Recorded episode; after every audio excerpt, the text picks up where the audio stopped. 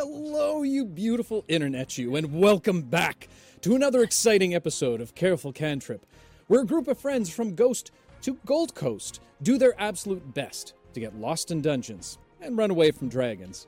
As always, I am your host in ever-loving universe, and these soon-to-be-seen warriors of the dice are my players. Guys, you already know what to do. They can't see you, but give them a little love, would you? Hello. Really big.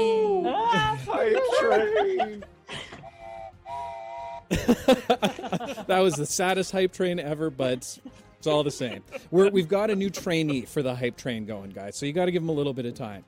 Anyway, couple announcements before we begin for the evening. First and foremost, we are sponsored for the evening by the lovely Mithril Armory, and yes, we are doing a giveaway, another one of these lovely dice scrolls that you can see in front of me, and I'm showing you on camera because I forgot to set up the battle map accordingly. But if you look at this wonderful battle map, not battle map, scrolly dice thing. And it's got a little pocket right here to put all of your dice in. So if you want to join, use the command !roll, R-O-L-L. Hold on, I forgot to start the giveaway. There we go. Use the !roll in chat, and you will be entered to win this lovely, lovely gift from our friends over at Mythroll. Aside from that, other than that for announcements for the evening, as most of you know, we like to be a little interactive on this stream when it comes to our channel point redemptions, but you'll notice that the new channel points redemptions have not been loaded as of yet. That is for a particular reason. We are going to get things started for the evening with introducing some new characters for you all for our brand new campaign that we are starting here today and how. So with that said, channel point redemptions will be enabled next episode. We'll go through all of them, all the new ones at least, next time. How about that? And I think other than that, I don't know if I have any more announcements for the evening. CEO Raina Ray, is there anything that I'm missing or forgetting? Are we talking about the special thing at the end? Oh, yeah, we got a special something happening at the end as well that you will have to stick around for. So, without any further ado, God, I've been waiting to say this for like months now. Players, are you ready? Yes! Ready! And trippers, are you ready? Oh, yeah. Also, yes. Well, in that case, let's go ahead and jump into tonight's episode. Before we begin, ladies and gentlemen and children of all ages. Music, no. What? I'm trying to do my thing. Oh, okay. They can. Okay. Sorry. Okay. Sorry. Professionals. Okay. Jesus Christ. Great way to start it. Mm-hmm. Okay. Before we begin, I'd like to offer you all a gift. A gift of something of immeasurable value. A gift that has won wars, toppled entire governments, and brought hope to people all around. You see, this gift is something that we've nurtured and held on to throughout all of our civilization. I bring you a simple story. But before we begin that, allow me to welcome you all to the grand city of Dawnsgate, a beacon amongst the people of Wesleyan. The pride and jewel of an entire kingdom, the capital of Dawnsgate. A place where King Logan himself resides over, along with his 5 vassals, the 5 families.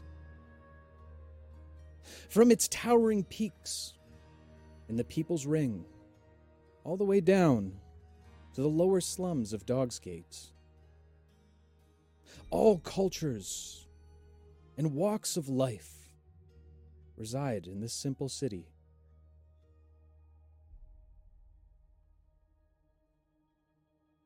But today we start slow, down within the lower region of Dog's Breath. As the morning arises once more, the light now cascading over top of many windows, causing a glare for most, where in a small little tavern known as the Squeaky Wheel, the doors open as a beautiful woman walks forward. Reyna, if you'll please go ahead and introduce and describe your character for us. Oh my gosh.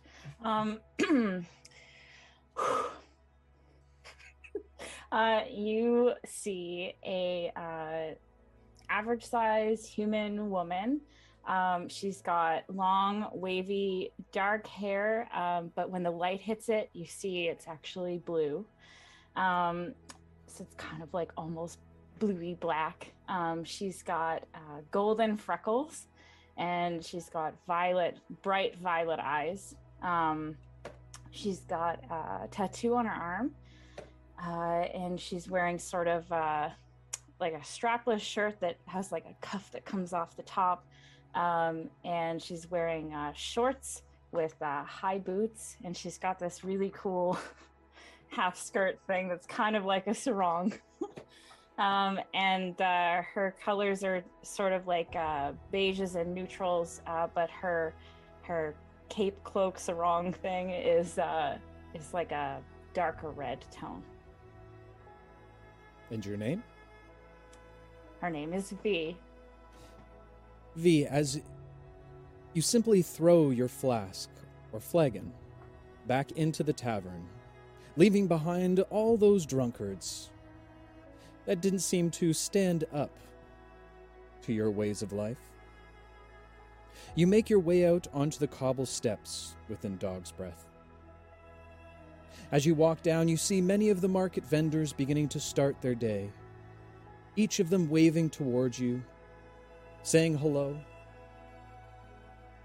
There's not many in this area of Dog's Breath that don't already know your name and your exploits.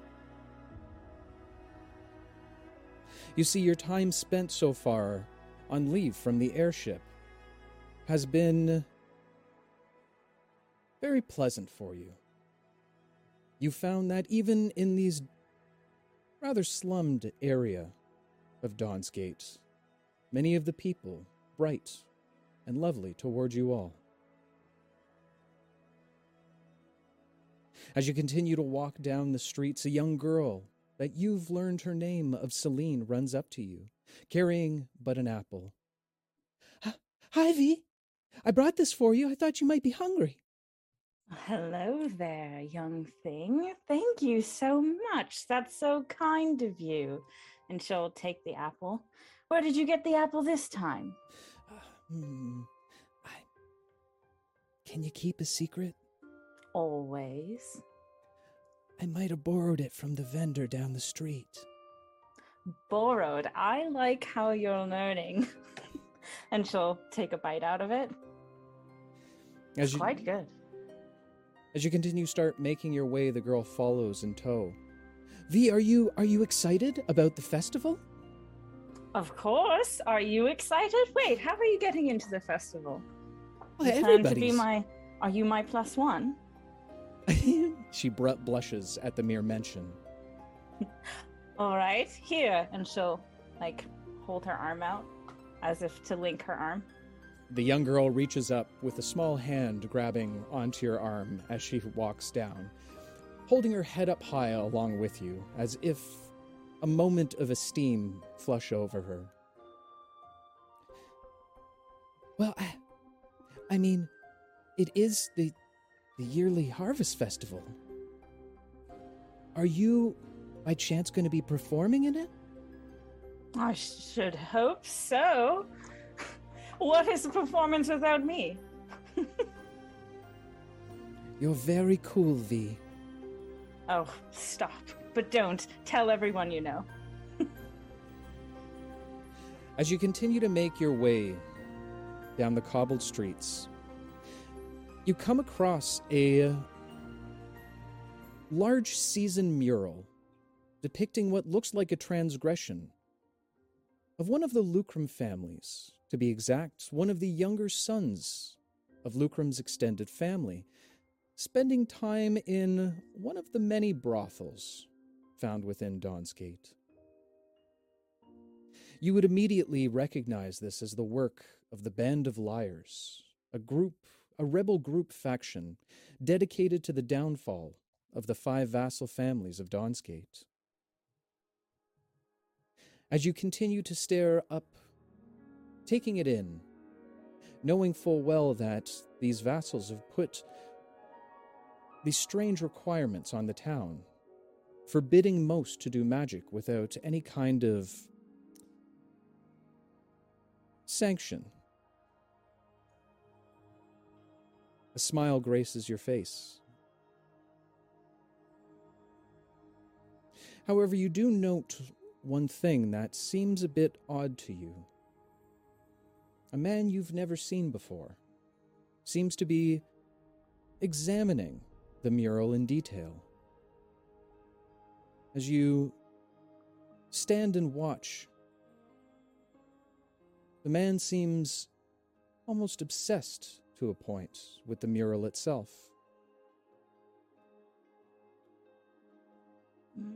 V will sort of walk around slowly behind him, like an arc behind him, trying to get like a better sense for him, and then I guess slowly approach him from behind and then sort of put her head over his shoulder and say, "Hello, what is it you're doing?" Before you can make your way completely over, you begin to circle around when a bit of a commotion happens just down the street. A loud whistle is heard, which, needless to say, does not do much for your hangover. But it does draw your attention for but a brief moment. It seems a small parade from a theater group begins to make their way down the street in full costume, jesters, if you will, dancing about, as many of the individuals turn and begin to clap. Celine herself breaks away from your arm and begins to make her way down towards the small parade coming about. Don't do anything I wouldn't do. Which isn't a lot, but I'm supposed to say that, I guess. As you yell this out, you just see a hand pop up and wave, "I will, just like you taught me," before she disappears into the crowd. You glance back over to the man in the mural. Just as you do, you see the man look around suspiciously before ducking down a nearby alley. Well, that's interesting. I will, V will go, and follow. Okay. While you continue down this alleyway, elsewhere within the city,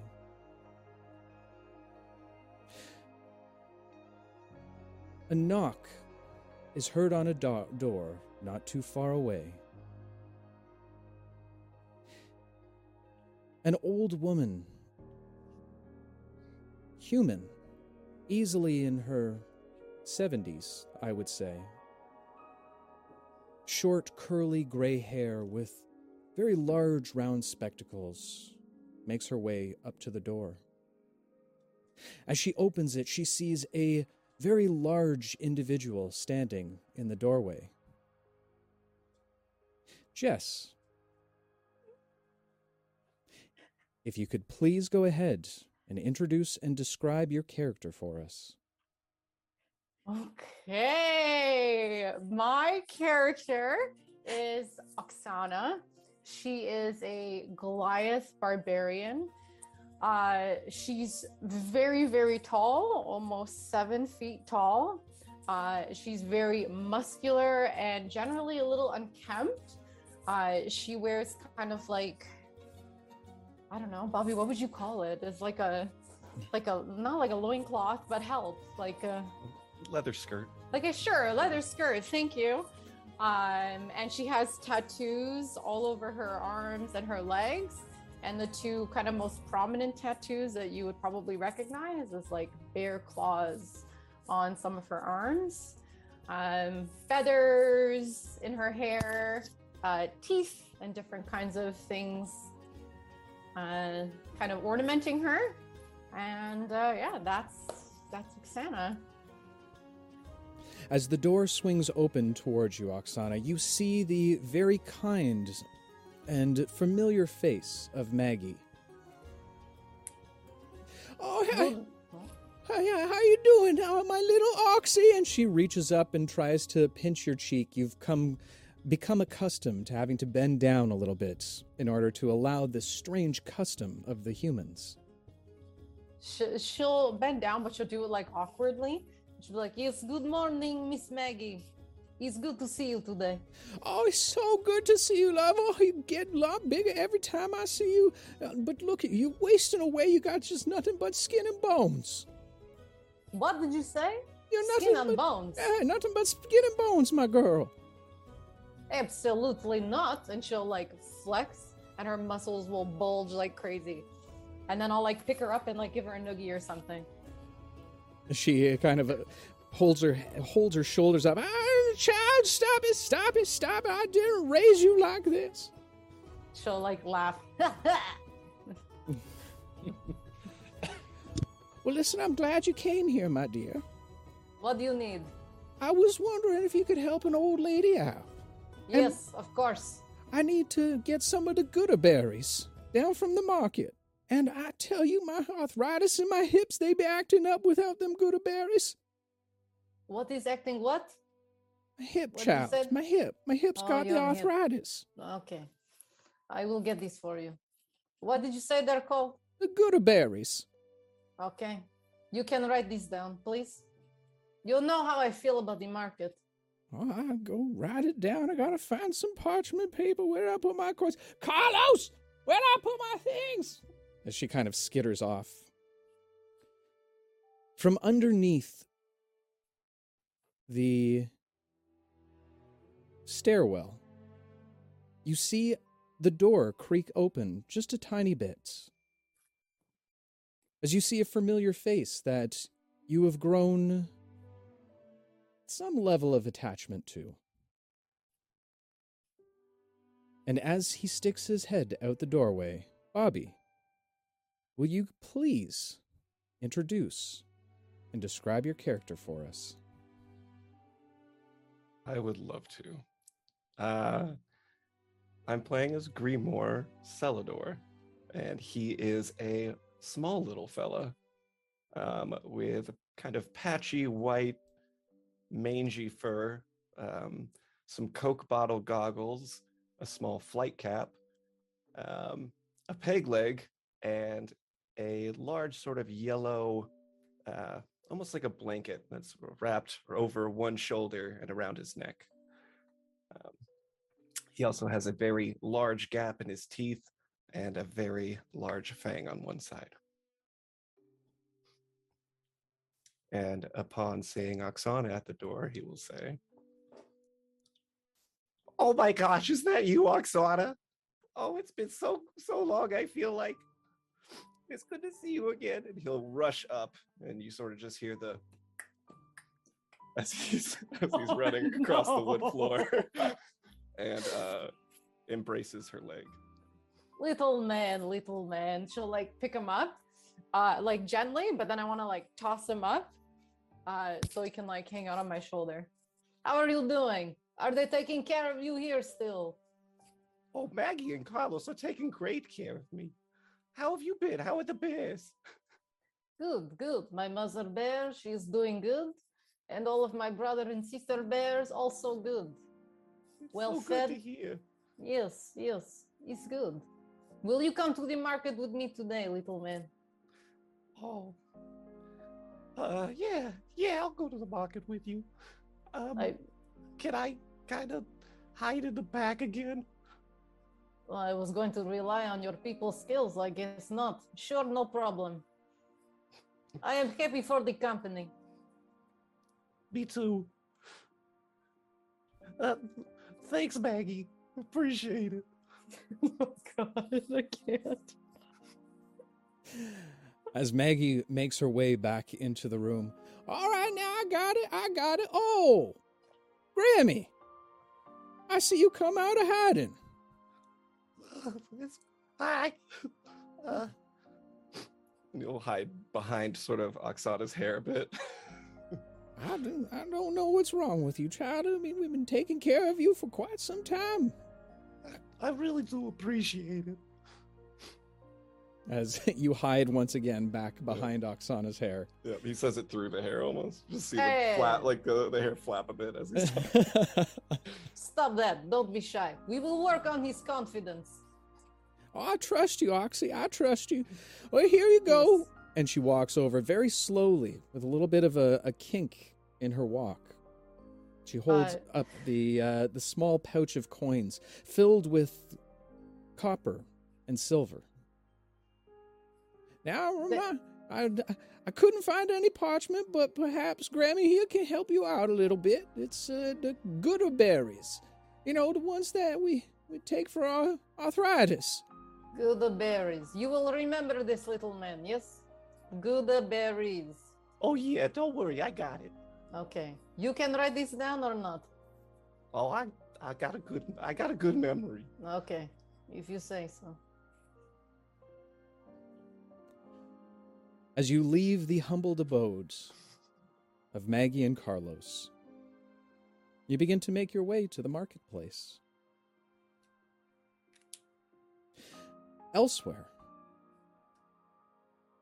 not too far from where our adventurers are now, a man sits in a tattered robe, hidden away in the unwanted territory. Ruins of the old castle, far away from any prying eyes. Suddenly, a loud rumble comes from his stomach as he pulls down his hood.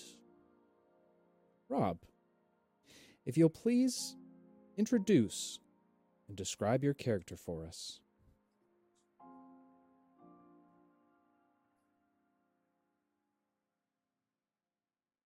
I think you might be muted, Rob. There we go. All right. Sorry about that. I am playing Sicarius Morton. He is an Azimar paladin. What you see is fairly tall gentleman, well built, jet black, long hair with deep violet eyes. He wears your traditional chainmail with the underlayer of deep purples. He carries around a large greatsword that he has blackened. He also carries around his neck a nice pocket watch size necklace with the little symbol of an engraving that's dear to him that will come out later.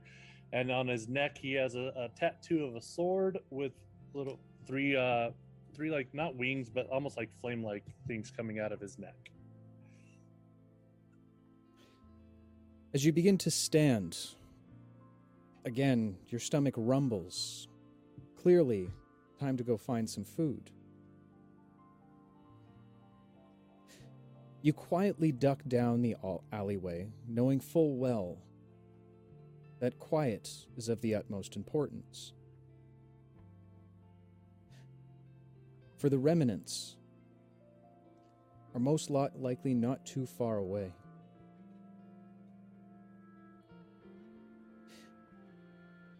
As you walk down some of the broken paths, now almost completely overgrown,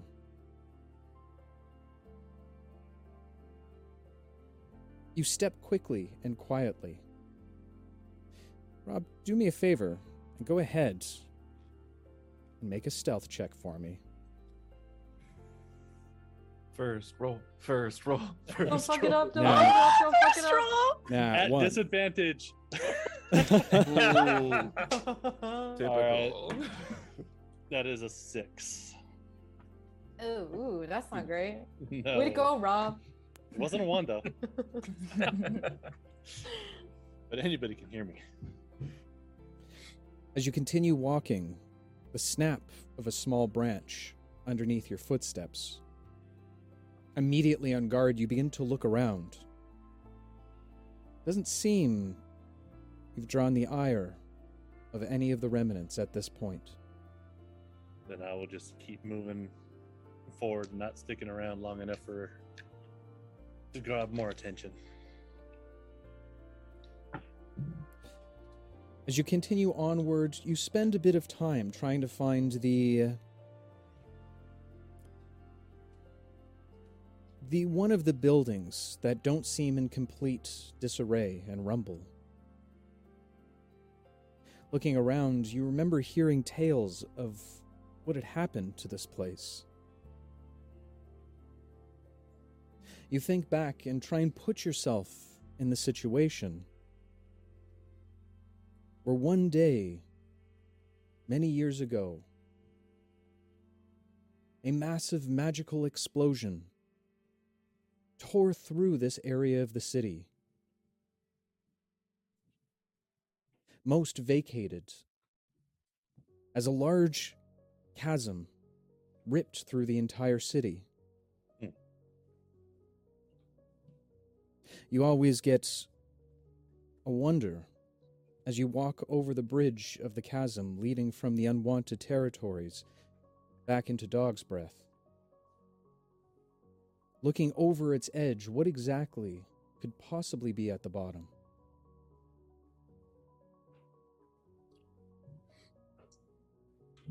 Finally, glance over as I'm walking. You finally stumble upon a small, almost cottage-looking establishment that doesn't look like it's been too devastated over the years. That's where I'll head. Slowly making your way up to the doorway,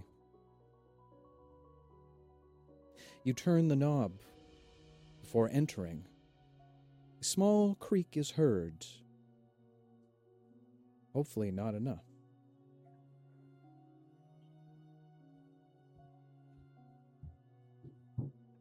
Continue to enter. Okay.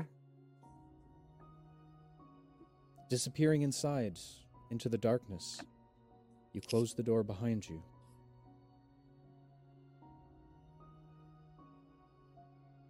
Not too far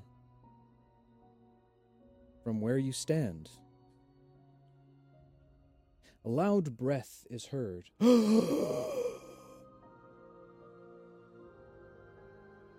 As a man sits upward, eyes wide, on a stone slab, darkness surrounding him.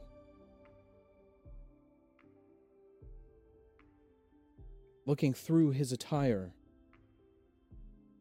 he finds but a small set of matches. Striking them to light the area around him. Swiss Dave, will you please go ahead and describe and introduce your character for us? Okay, my character's name is Tristan Pelham Corbin. He's pale of skin, white, long hair. His eyes are bright green. Right now he's kind of just wearing bandages all over. He has a scar across his face, and the little bit of clothes that other than bandages that he has are completely torn up. He sits up and just looks around. Looking around, you find yourself in a strange and unfamiliar place. The walls lined with what looked like valuables. Looking at the bandages down at you,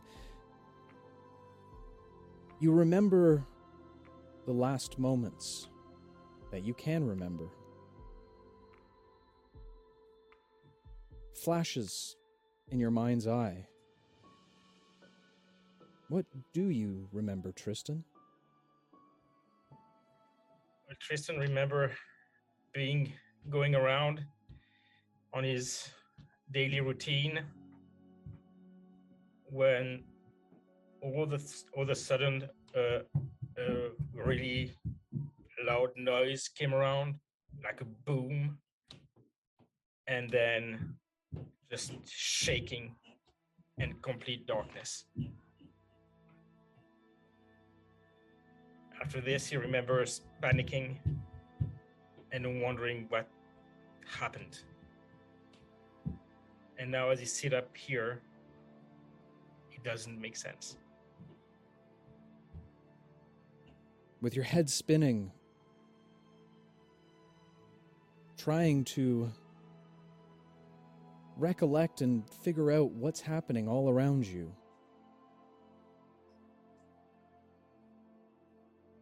You remember or hear what seems to be a low voice in the back of your mind's eye. Remember our deal.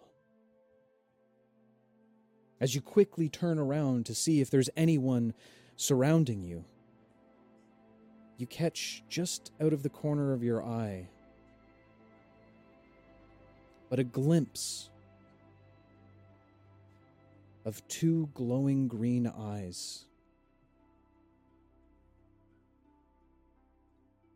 As you steady your head, you realize there's no one there. Just the shadows.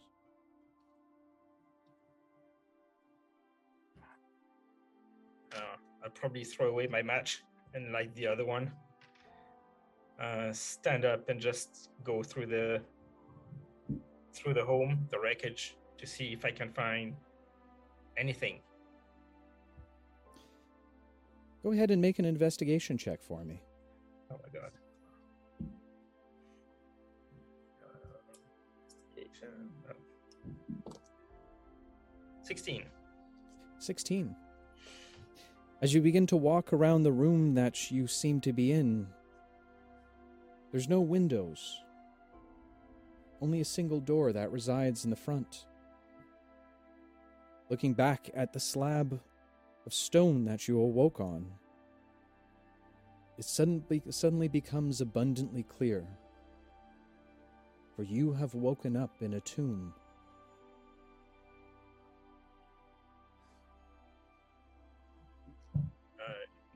Great. I will make my way towards the door. As best as I can, and try to open it. As you push the doors open, a loud creaking noise, as if the door has not been opened for many a decade. You stumble out into what you see now as a graveyard. Many of the gravestones grown over, some chipped. Your head still swimming. You begin to make your way outside of the graveyard.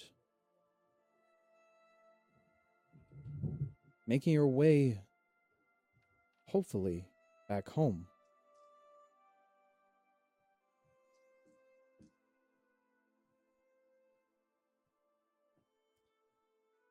Elsewhere, in the city,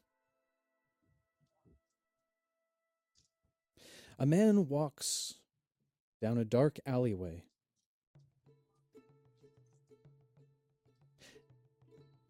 As he does, he thinks of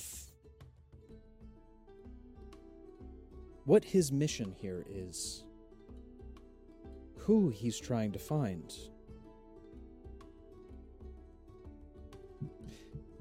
After examining the most recent mural of the Band of Liars, he sees a small wisp of light fly up to the corner of his eye. I think we're on the right track this time. As he turns to address the light, Dag, if you'll please introduce and describe your character for us. All right. In the alleyway, dressed in rather well-worn but formal attire, is a darker-skinned human that wears a regala of a wolf, the symbol of their house, upon their right shoulder, and a kind of a mixed pattern of very, very fine clothing.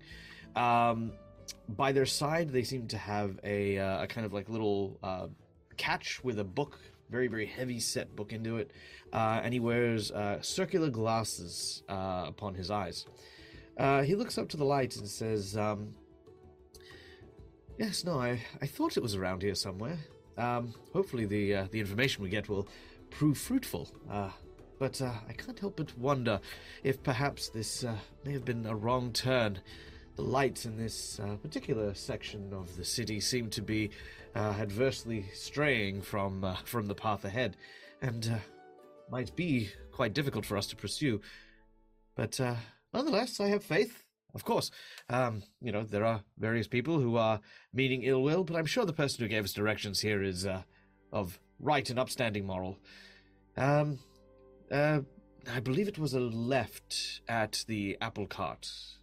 And there's a certain level of, like, I guess, confusion, because while a very intelligent individual, Basil has a tendency to very easily get lost in places. As he moves around, he's also going to keep a lookout and see if there's anyone that he might be able to get directions from.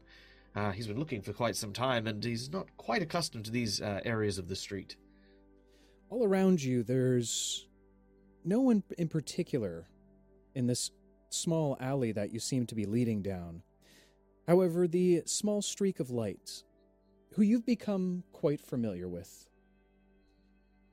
As part of your agreement with your mistress of the Fae, assigned you a companion. A young wisp looking to prove herself that you've come to know as Brynny. She's proven herself quite useful so far, as it only seems to be you who is able to see and hear her. She pipes up. You're quite on the right path. In fact, not too far ahead, I heard a commotion. I'm assuming those are the people that you've been looking for. But be warned, Basil. You are being followed.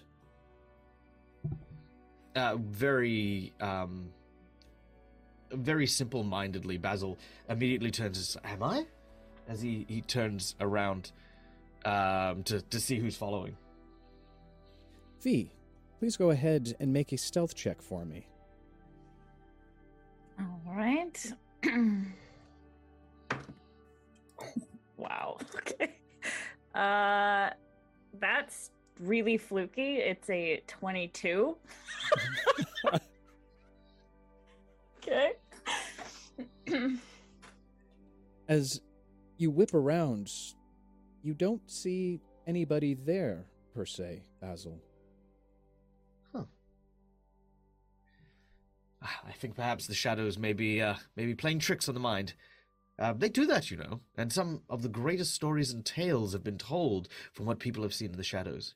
Did you know that back in ancient times, when caravans used to travel along the wide and open roads, they would set out a night watch, and the night watch would spend much of their time gazing out into what might and what could be, a world of possibility unfolding for them, and in the morning, these tales were then told to the people of the day.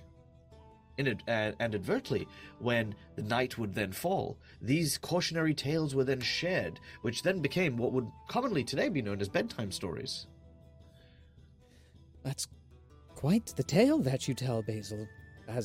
You're quite the intellect. Not sure why the Fae chose you, our mistress, that is. But nonetheless, you are still being followed. Then perhaps may we hasten our steps. If this person is indeed following us, then perhaps their intent will be revealed further down the trail. Come, quickly. And I will hasten my step. Okay. As you quickly hasten your step, you continue to make your way down the alleyway, V closely in tow, watching this strange man. And as you come to the end of the alleyway, you begin to hear voices. People dictating quickly back and forth to one and each other, almost calling out instructions. Basil, you stop first as you look to see, and you were exactly right. It seems that your assumptions of the Band of Liars using some type of distraction amongst the common people in order to pull them away from the next scene of where they plan to paint their next mural. Slowly creeping up to the edge, still staying hidden in the shadows, you watch for a moment before you hear a voice pop over the side of your shoulder. Hello there. You're very interesting. Oh, my word. Oh, well, you're very interesting. You've caught my attention. What is it that you're doing in being so odd? You were staring at that statue. I couldn't help myself but follow you. Mural, but this, no, I was indeed being followed. Who would have thought? That's quite a... Yes, proper introductions. First, of course, my name is Basil, and who might you be, my fair maiden? Oh, my name is V. It's very nice to meet you. Ah, it is truly a pleasure. And I'll sort of bow deeply. You must have caught me admiring the mural of the Band of Liars, a relatively unfamiliar structure to myself, but I figured, seeing as I was in the area, that I might stop and enjoy some of the more colloquial sights of Dog's Breath. And, as to my purpose here, for the time being, I am, let's say, acquainting myself with some of the people who may require a measure of assistance. There are plenty of those who are downtrodden within the region of Dog's Breath, and I thought that mayhaps I might lend some aid in a variety of different ways. To enlighten, to inspire, mayhaps even to lend a listening ear. Maybe I'll tag along with you. I certainly like helping people. What kind of assistance are you offering? Well, I kind of try to listen in to hear these the people that I'm listening to, like, talking about erecting another mural nearby. Actually, you, from where you're standing at this point, you can now see them setting up to begin a new mural. All right. And do I know these people? Like, or these just... Make a history check for me. All right.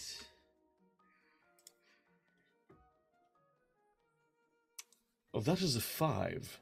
A 5. As you glance around at the individuals, none seem familiar. Huh. Well, take these gentlemen here. Using artwork in order to try and express one's thoughts and feelings is a very powerful way to move those that may not necessarily adhere to words and thought. Perhaps maybe we may be able to hear their story, gather their tale, and maybe in some way, shape, or form,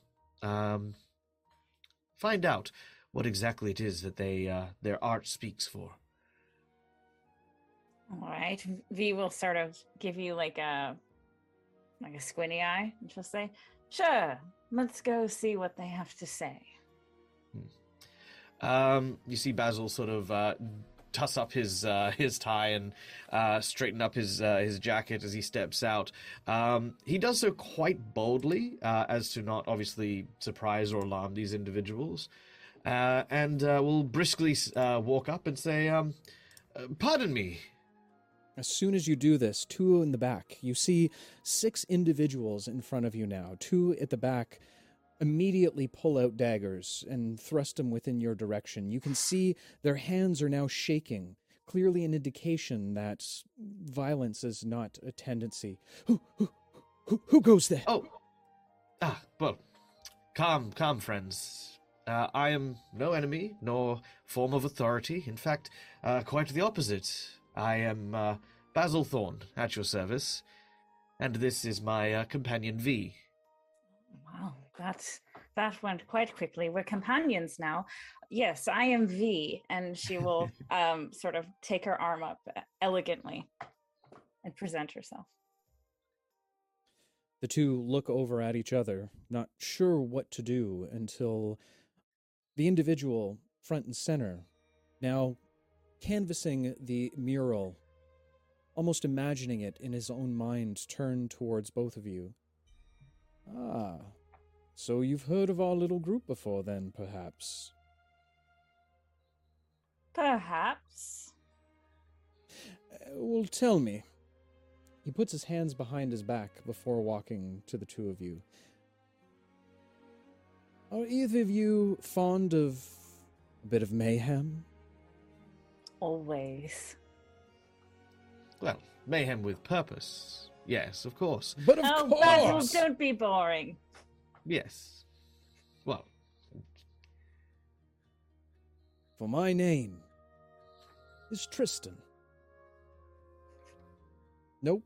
I looked at Dave's character for a second. It's like, wow! I was like, coincidence? The Tristan, my God! People can have...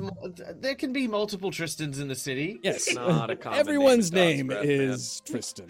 No. Looking at my notes, my name is Tennen.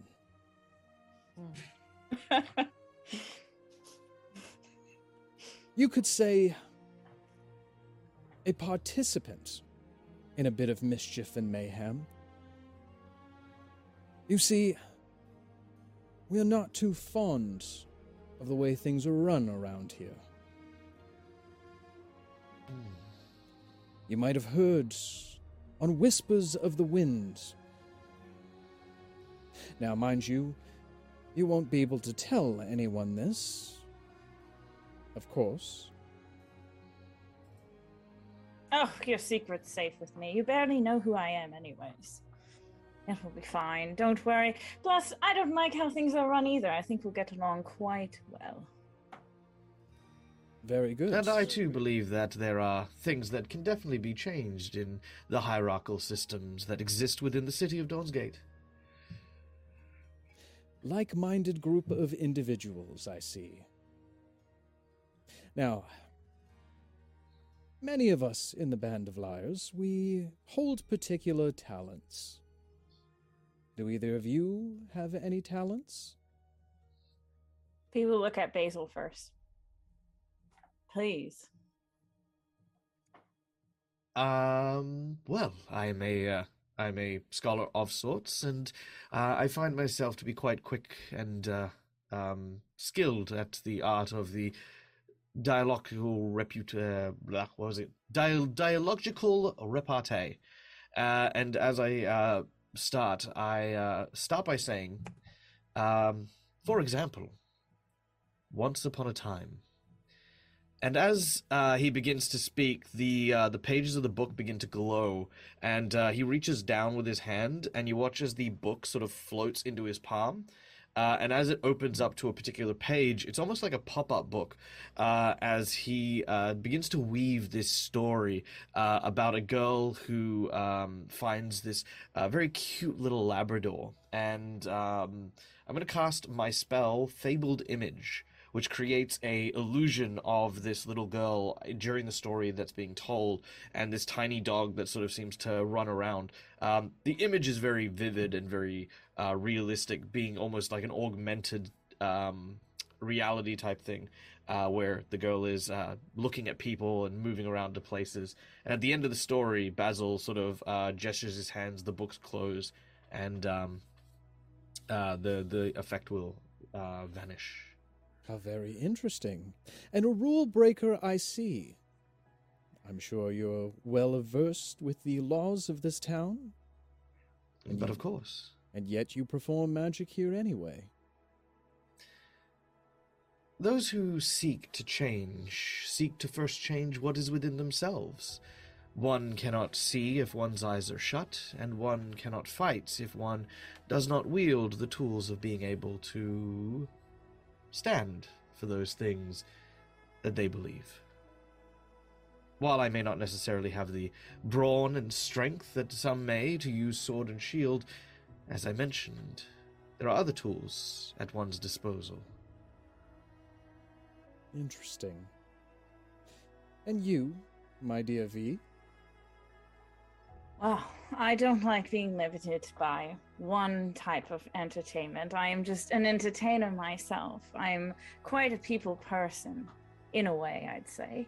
But I guess I could show you this. And V will take out her rapier, and she will sort of perform like a sword dance, I guess you could say. She'll lightly move her feet around in a twirl, using her rapier like in strategic poses. She'll also, inspired by Basil, she'll use her cantrip. She'll cast Dancing Lights and make like the four globes appear around her, spinning around her. To do that, you hear from somewhere on her person this really light music box sound playing. Okay, go ahead and make a performance check for me. Here we go. Come on, dice, don't fail me. Oh, 21. Jesus. Are you sure you're level one? You did roll a level one. Yeah, man, character. I rolled an 18. I'll applaud. Thank you. Tennen looks to you both. Well, it seems you are both well equipped with your talents. Perhaps you can be of use in some way. Now, mind you, I will warn you, to be performing magic like that in front of complete strangers, not the wisest thing to do on these streets. But well, it was fun, wasn't it? It was. It was. And well, most people that would believe in such things as magic being used by others would equally be less than inclined to believe that the words of a storyteller suddenly coming off the pages is anything more than simple charisma than it would be, say, the use of magic. And while I would completely agree with you, Basil, I would believe that those that hold power in this city would think otherwise. There's a sense of bureaucracy here. Well, ever since the incident, there's been very precautious measures that have been made in order to allow certain individuals the access to magic in such a free-form way. I'm sure nothing I'm telling you is a surprise. No, it is one of the things that I've been working quite hard towards trying to change within the city, because not all, like myself, are able to even control the magic that resides within their bodies. There are many who currently reside in Dog's Breath in hiding or struggling in the streets because they are unable to control or even receive the help needed to master the arts of the arcane. I like both of your styles. I need you both to make perception checks for me, please. Ah, there it is. That would be a 7. Okay. That would be a 17. Elsewhere in the city, two friends of strange variety continue to make their way to the market. Oksana, you feel the glimpse of, or the movements of Grimmor directly behind you, occasionally peeking out from your hair, surveying the area. Quite skittish. You can feel him shaking a little on your back as you carry him. Little one, tell me, what is the matter? We have talked about this. Oh, you know, I just get a little nervous when we go out in public like this, Oksana. We have to work on your confidence. Why don't we try, why don't you walk in front, huh? What do you think? Oh, I mean, if you think that's best, I guess I'll give it a try. And he'll slowly kind of clamber down you and walk in front. Again, you just hear the... Can he keep up just with on me? The cobblestones. Well, you're keeping his pace at this point. So. Okay. I'll slow down. You're having to slow your stride a lot. I'll slow down. I'll slow down so he feels like good about it. There we go. This is better. Much better. How do you feel? Oh, I'm kind of scared shitless, if I'll be honest. But I'll be all right. You've got this. Chest high. Oh, stand tall. Yeah, props himself up, and now he's kind of like walking with a like it's not working. It kind of hurts my back when I walk like that. As the two of you continue down the road towards the marketplace, as Grimmor appears in front of you, quite a few looks turn towards his way. A few snickers, a few pointing towards him. Grimmor, you can feel the eyes all upon you at this point. He starts to get a little flush, and you start to see as he walks further and further, his ears start to his very large ears, which I may not have mentioned. You can see it on screen. As more and more snickers are heard and things, they kind of start to get lower, and his head gets a little lower. Oksana will go right up to him and pick him up and be like, "Little one, are you bothered?" And I'm going to look around and make eye contact with the people who are snickering at him. Immediately, the eyes turn down towards the floor as soon as you make eye contact with many of them. As you do, I wouldn't say tower, but close enough to many of the individuals that are all around. It's okay, Oksana. They probably just think I'm really handsome. That must be what it is, because I'm sure they're not saying anything else, or they won't be able to think at all for very long. At this, I'll say it, nice and loud. Oh yeah. Actually, make an intimidation check for me. Okay, that is gonna be 10.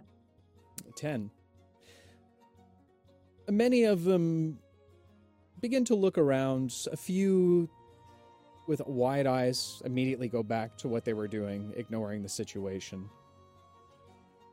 As you continue to make your way into the marketplace, passing a few stalls as you go by, you eventually make it to the familiar vendor you've been to quite a few times before. Roloff. As you approach, my friends, it's so good to see you. Grimmor, you are looking very good today, my friends. Oh, thanks, Mr. Roloff. I really appreciate that. I needed that today, actually. And Oksana, such a lovely, lovely girl. Roloff, my friend, how are you doing? I am doing well. Good. Business is good. Business could always be better, but you know how that goes. I know. Listen, I need something from you. Well, of course. I am... Oh, I actually forgot the name. Great Grimmor whispers in your ear. We were supposed to get good berries, remember? Good berries? Thank you, Grimmor. Grimmor, my friend. Everything's great. Yeah. Doing good? Yep, everything's great. Oh, yeah. Just the gooder berries for today. I take it Maggie's arthritis in her hip is acting up again, yes? Yes. How is she doing, by the way? You and Carl doing well? Carlos are doing well? Well, otherwise good, they seem. I don't hear any complaints. I take good care of them. All I hear is the clicking of her hip when she goes down the stairs. That is a strange thing to say, Grimmor, but nonetheless, I have the greatest of gooder berries for you today. Excellent. This will be enough. And I'll pick up the coin purse that Maggie gave to me.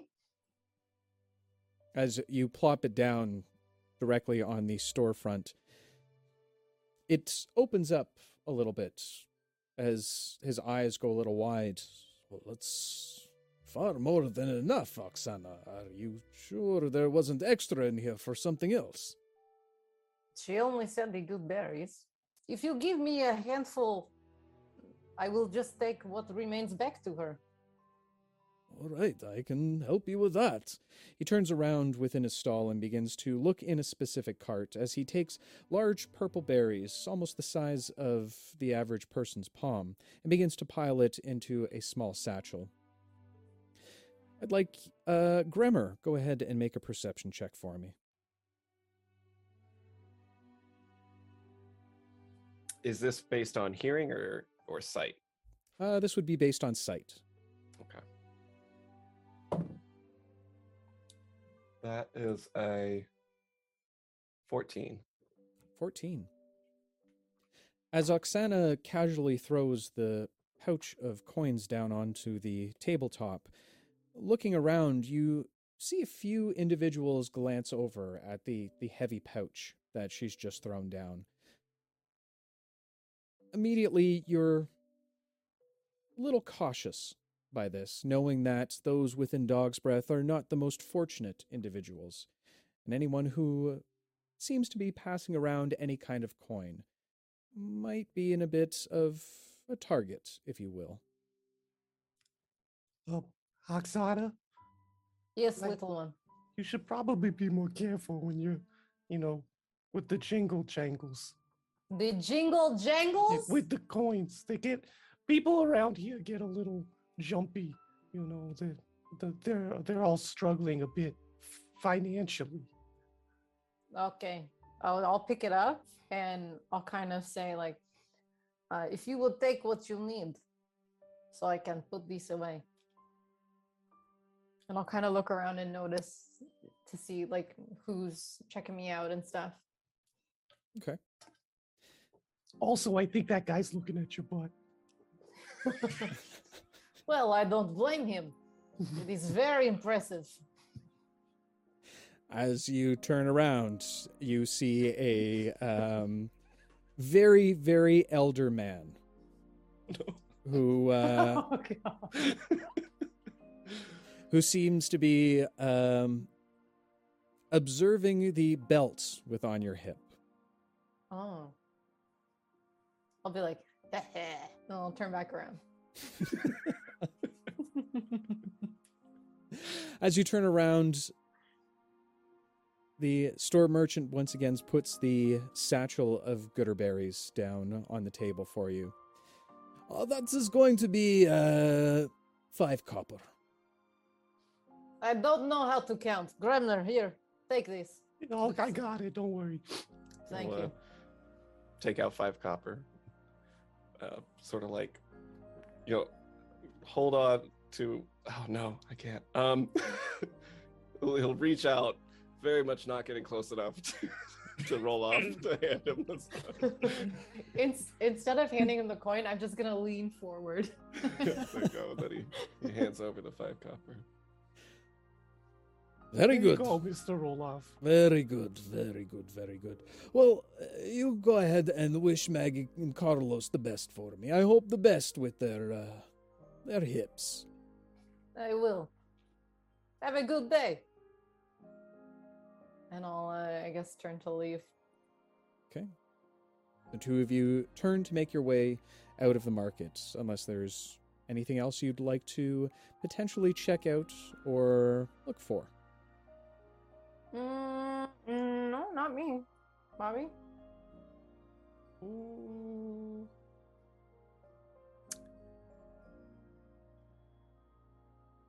No. What suspense? Amazing. Okay. Yeah, leave them wanting more. Okay. As you begin to leave the markets, you find that there's a few individuals that seem to be crowding around at this point. Not directly around you.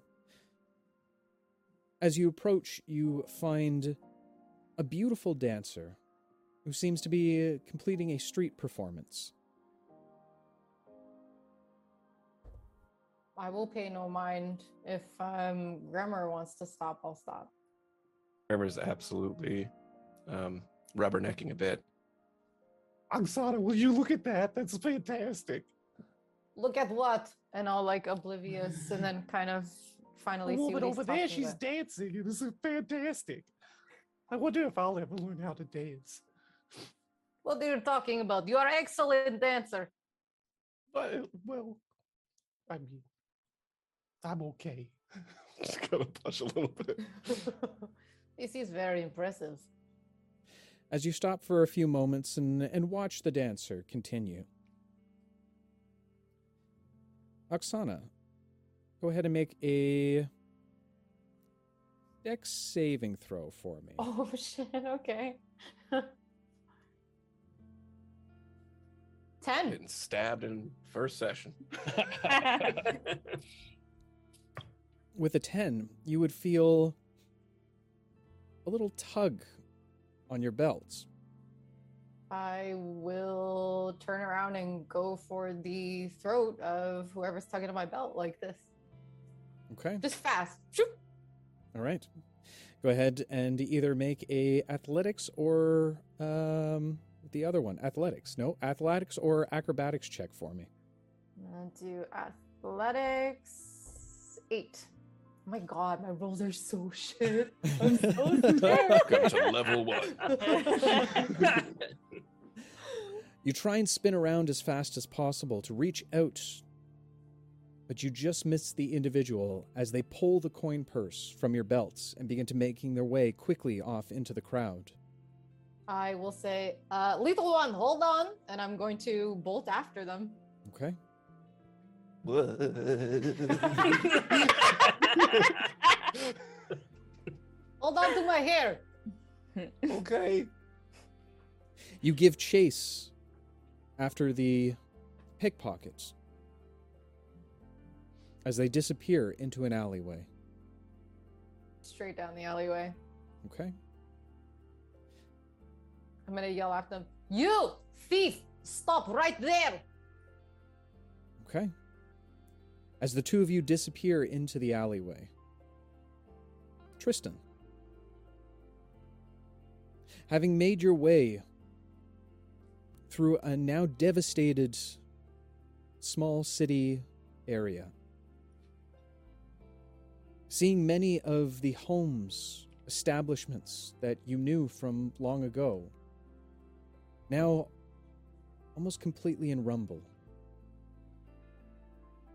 you finally make your way to your home, which seems to be in decent shape. A small cottage-looking structure. As you begin to approach, you hear the slight sound of someone moving around inside.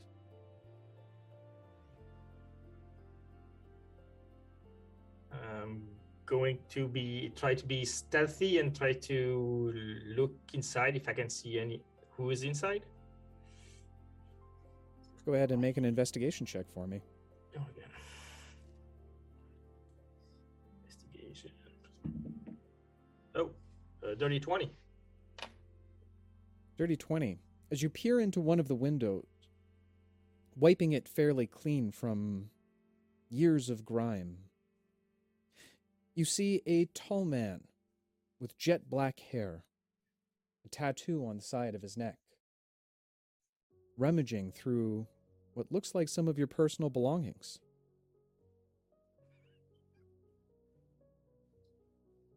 I will move to the front door and open it. It's like, hey, this is my place. Who are you? Sicarius will immediately jump back or like get in a defensive pose, like, pardon me, I did not know this house was occupied. I'm just looking for some food. I apologize. The cellar is in the back. And I will go into the house and go towards the cellar of the house and look inside. I will cautiously follow.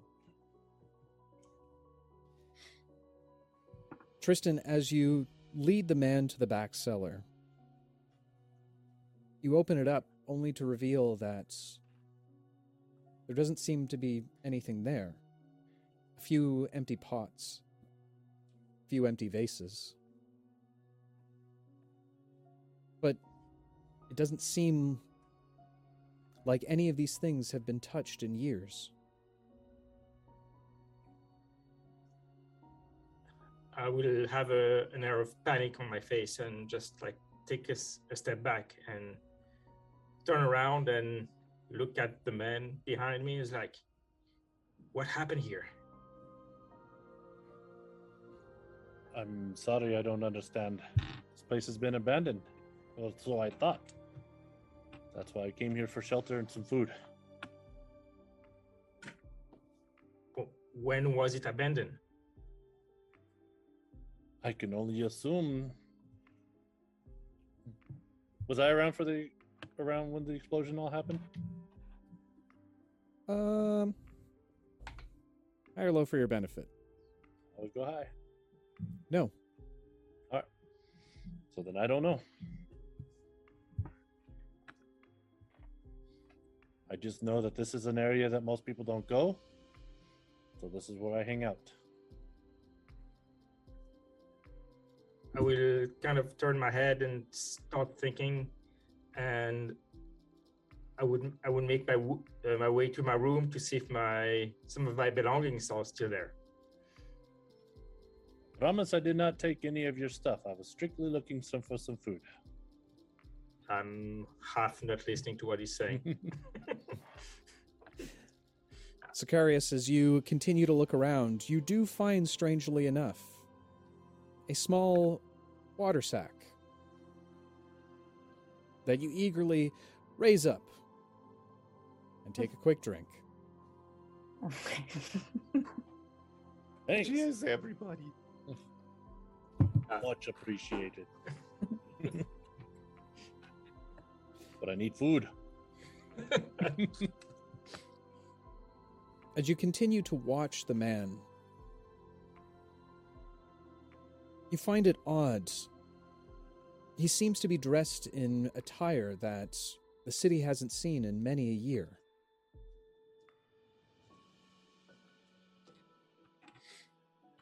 The look on his face is of that of panic mixed with loss as he continues to rummage around his home, seemingly looking for something.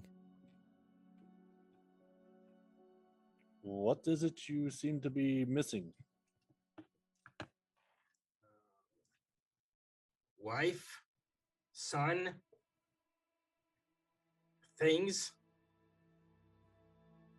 And I kind of look around to see if any of my personal belongings would be still in the room or anywhere in the house. Anything that would remind me of before. Are you sure you're in the right place? This place has been abandoned for a while. Like, a long while. Yes. This is my house. I'm sure of it. Sorry, my friend, but I don't know how to help you, because that does not make any sense whatsoever. Sicarius, you would remember, as most people do from the city, that this area has been abandoned for the better part of 100 years.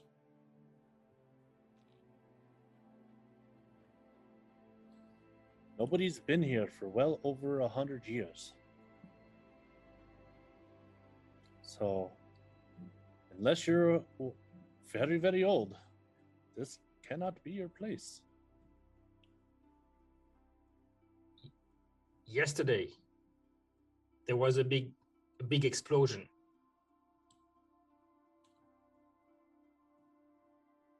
And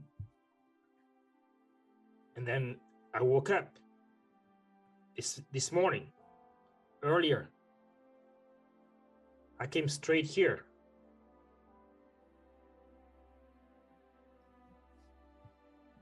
And he starts running around the place just looking for stuff. You watch, Sicarius says, Tristan begins to tear through a few things. Running upstairs at one point, he stops within a particular room. Tristan, looking down on the floor, you see a dust-filled floor. A small bed over to the side corner. And directly in the center of the room, a small bear. A small teddy bear, coated with dust.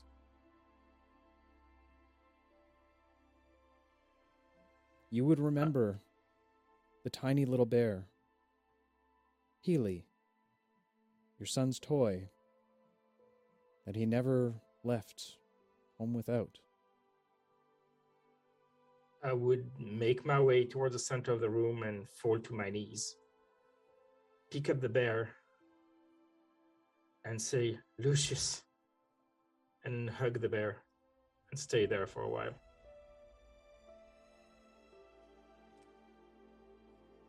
Sicarius, says you finally start to realize a bit of the situation, albeit confusing. You hear the soft sound, a horrible sound you've heard yourself before, coming from your own voice. Sound of a man weeping over something he's dearly loved and dearly lost. Silence fills the room as you watch this stranger in front of you.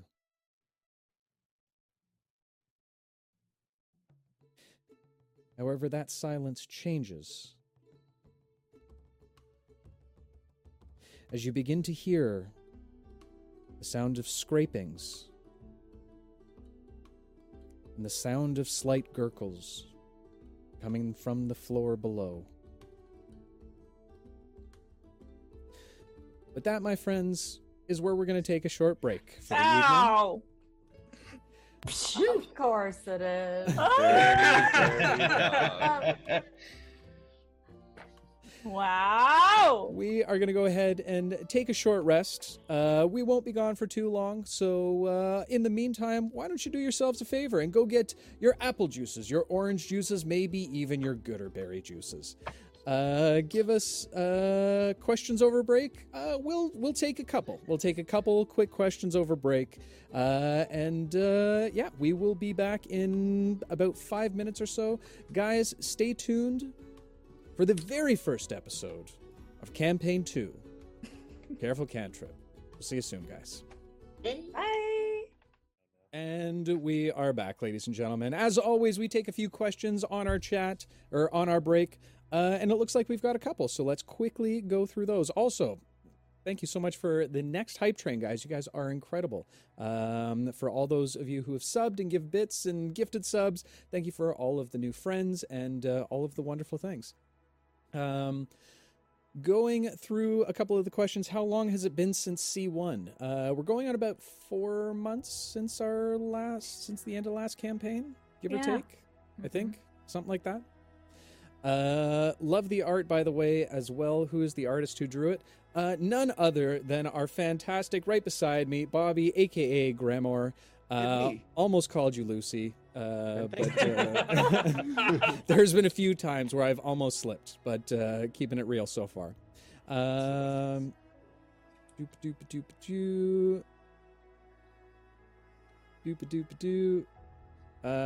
I have no idea why using magic is not okay in the city. Well, you will learn very soon, OG Lava Kitty. V, are you excited you can perform better than Alara? Yes, it's so satisfying.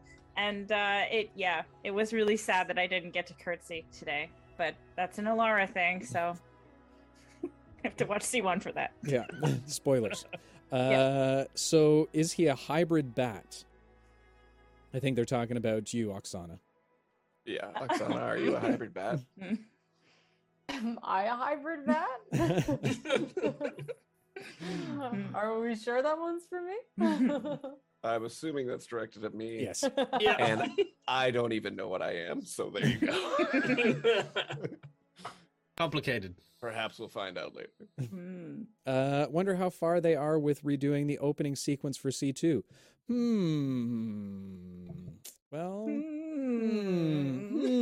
Stick around, Powers. You might want to hang out. A Babbit. I like that. Question for everyone. What inspired you to play this particular character? Quickly. Oh my God. Bobby. I wanted to be weird as shit. Next. Raina. I wanted to challenge myself and play a character different than Alara. Deck. I wanted to lie to a mass group of people I've never met before. No one knows who, what, or where I am. It might all be true. It might all be a lie. I want you guys to not know anything about me ever. Swiss. Because I'm the way I am. Oh, no. Oh, no. Jess. I wanted to be strong and punch things. Rob. Paladins are my favorite character, and I've been sitting on this one for over 2 years. Yeah, that's true. Very true. Swiss, being a warlock, how long do you think you can resist wanting to kill everyone? I will not kill anyone unless Dave makes me kill anyone. Somehow. Why I have to make you kill people? You do that on your own. And last but not least, are you guys doing Talkative tomorrow night? Turn that over to you, Raina. Unfortunately, somebody got their schedules crossed. I'm so sorry, guys. There will be no Talkative tomorrow. Yeah. But I will make it up to you somehow, some way, or you'll forget, and we'll be fine either way. So there you go.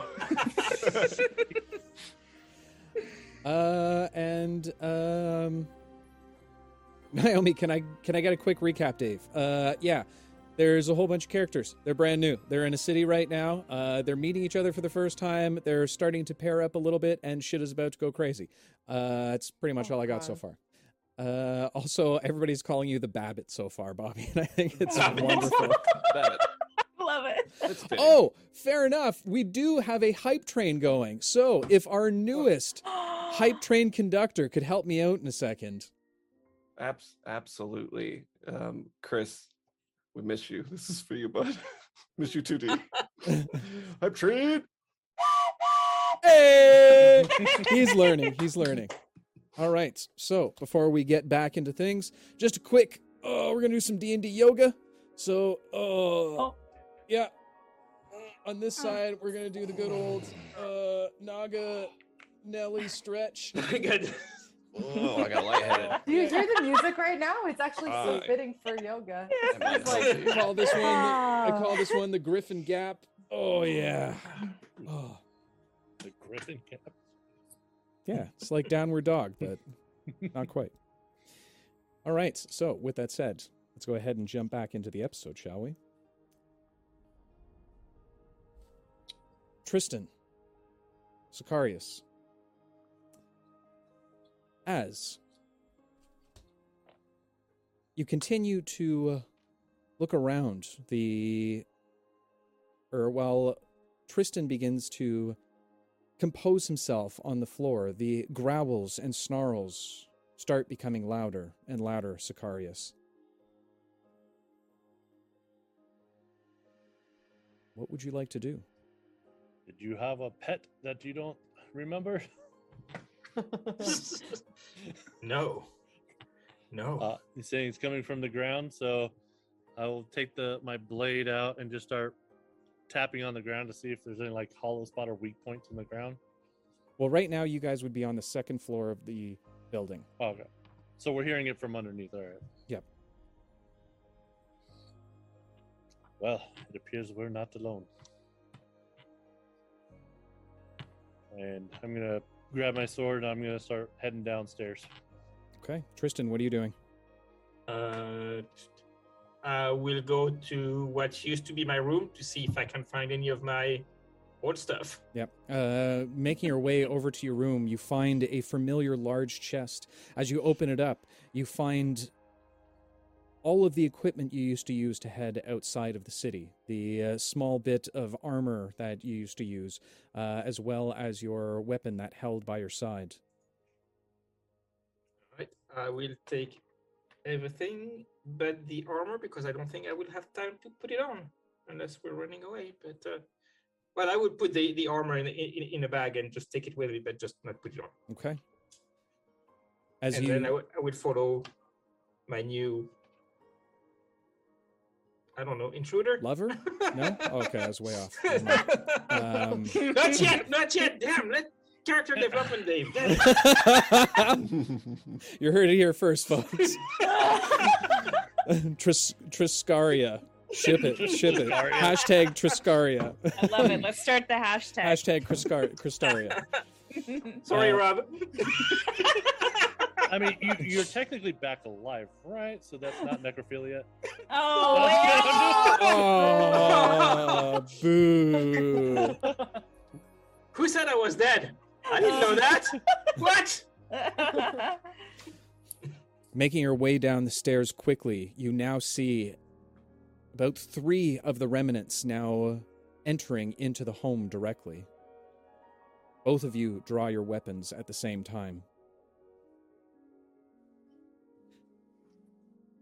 Oksana, following the thief around the corner, you immediately find yourself inside of an alleyway. And just at the other end of the alley, handing the pouch over to a larger individual, you immediately recognize the boys from the Fetal Gang. And with a 17 dag, you take notes as the individuals from the band's lyre, now working on the mural intently, seeing a guard peeking around one of the corners to the alley. As they continue to make their way around, you see 3 more now rushing down the alleyway towards you. Tennant turns his head around. The guards are approaching us! A few of the band of liars quickly get up and scatter and run off, as you all seem to be faced against your individual opponents. I need all of you to roll initiative for me. First combat! Oh my god! Get some real dice. D&D Beyond is not a high roller. Oh, I'm going to. You know what, Rob? I've reached my limit. Here we go. There's some real dice. Okay, I will let you re-roll. Sick of it. In order to... no, I'm going to give you another roll. No, it's okay. Don't do worry. It. Do it. Oh, okay. Do it. It actually wasn't that much better. It's a... Do you want it? No? Yes? Yeah, you can tell me. Go ahead. 12. It's 12? A 12. That's a little bit better. Sicarius. Yeah, I got a 10. 10. Big numbers. Grimmor. Oh, yeah. 18. Wow. Nicely done. V. That would be an 8. An 8. And Tristan. 14. 14. Basil, if you would like to go ahead and re-roll on regular dice, you're welcome to, or you can keep that one. I can re-roll. Why would I want to? What are you implying? I mean, I feel like so you can keep that one. Or, oh, you know what? I'll roll on my my lovely new dice here. Okay. All right. So that is 18. 18. That wouldn't happen to be some dice that a lovely gentleman from Canada sent to you now, would it be? It might be. It might be. Ooh. These beautiful, very, very pointy gray dice that are here. Well, by the way, I am so grateful I've never stepped on your dice, because holy hell, dude. Yeah, I make them sharp, buddy. I make them real sharp. Yeah, I feel like I'm just imagining you with a whetstone, just like, yeah, give this to Dag. Yeah. That's generally what I do. Yeah, right. With that said, as the guards come whipping around the corner, most of the Band of Liars start to run off. Tennen stays behind. "We fight!" he yells out. As the other guards now begin to draw their swords, Tennen also pulling his sword. Basil, what would you like to do? How many gods do I see surrounding us? You see four now. There was two that came around. Sorry, the one that started coming down the alleyway. Now there's three more that are following behind, so there's four in total. The alleyway itself is about 20 feet wide, buildings on either side. There is an entrance directly from where they're coming from, and off just to the left side where you guys had emerged from. All right. So which way is Tennen going? Tennen is standing his ground, ready to fight against the guards. He seems a pretty chaotic individual. Like violent chaotic, or just like, I'm an artist and you can't suppress my voice, you know? Yes, those ones. That one, all right. Okay. Guys, I forgot to set up battle music. I'm sorry. So Basil's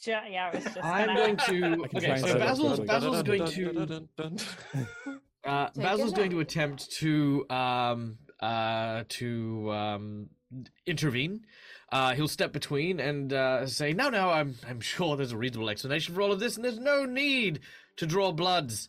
These young artists aren't doing anything against the law, and such an armed group and contingent of proud city warriors aren't required to help with what is nothing more than some childhood japery. Come now. I'm sure that this is all a clear and concise misunderstanding." Go ahead and make a persuasion check for me. Kia. Oh, that is a 10, good sir. A 10. The guards stop for a moment as they consider your words, but Tennen doesn't seem to be appealing as he rushes towards the guards, now looking and seeing that they too are in danger, and begin to make their way towards you. Is there anything else you'd like to do on your turn? No, I'll just hold there for the time being. Okay. Grimmor, off into the alleyway as you and Oksana head around. You see the fetal boys now standing up against you. Seeing the pouch, they begin to draw daggers of their own as they smile toward you. "You want it? Come and take it." "Oh, boy. Oksana, let's try not to kill him, okay?" And Grimmor jumps off her shoulder and onto the ground, but upon doing so, he's pulling out a hand crossbow. But upon hitting the ground, he falls forward and it shoots off by accident. Oh! And a bolt goes careening towards the smaller of the two gentlemen. Okay, go ahead and make an attack roll for me. That is a 21 to hit. A 21 absolutely hits the first one in the chest. Go ahead and roll some damage for me. Only 4 points of piercing damage. Okay. As it pierces into his chest, he kind of gets pushed back a little bit as he falls back into his band of brothers. They hoist him back up. "All right, then. Let's get him, boys." And they begin to start making their way towards him. "I'm really sorry. I didn't mean to do that." That'll be my turn. Okay. The Two of the individuals in the alleyway of the fetal boys begin to make their way quickly up towards you. The first tries to make a wide swipe towards you, Grimmor, dodging out of the way and hiding underneath Oksana's legs. You begin to run around chaotically, in a sense. They swipe towards you and miss you entirely. The other starts to approach Oksana as one of the other fetal boys begin to make their way towards you as well. First making their attack towards you, you easily pivot away from them, holding their blade and pushing it back. The second swipes down directly on top of you while you're pushing the last back and catches you directly on your arm. A large cut opens up. You take 6 points of slashing damage.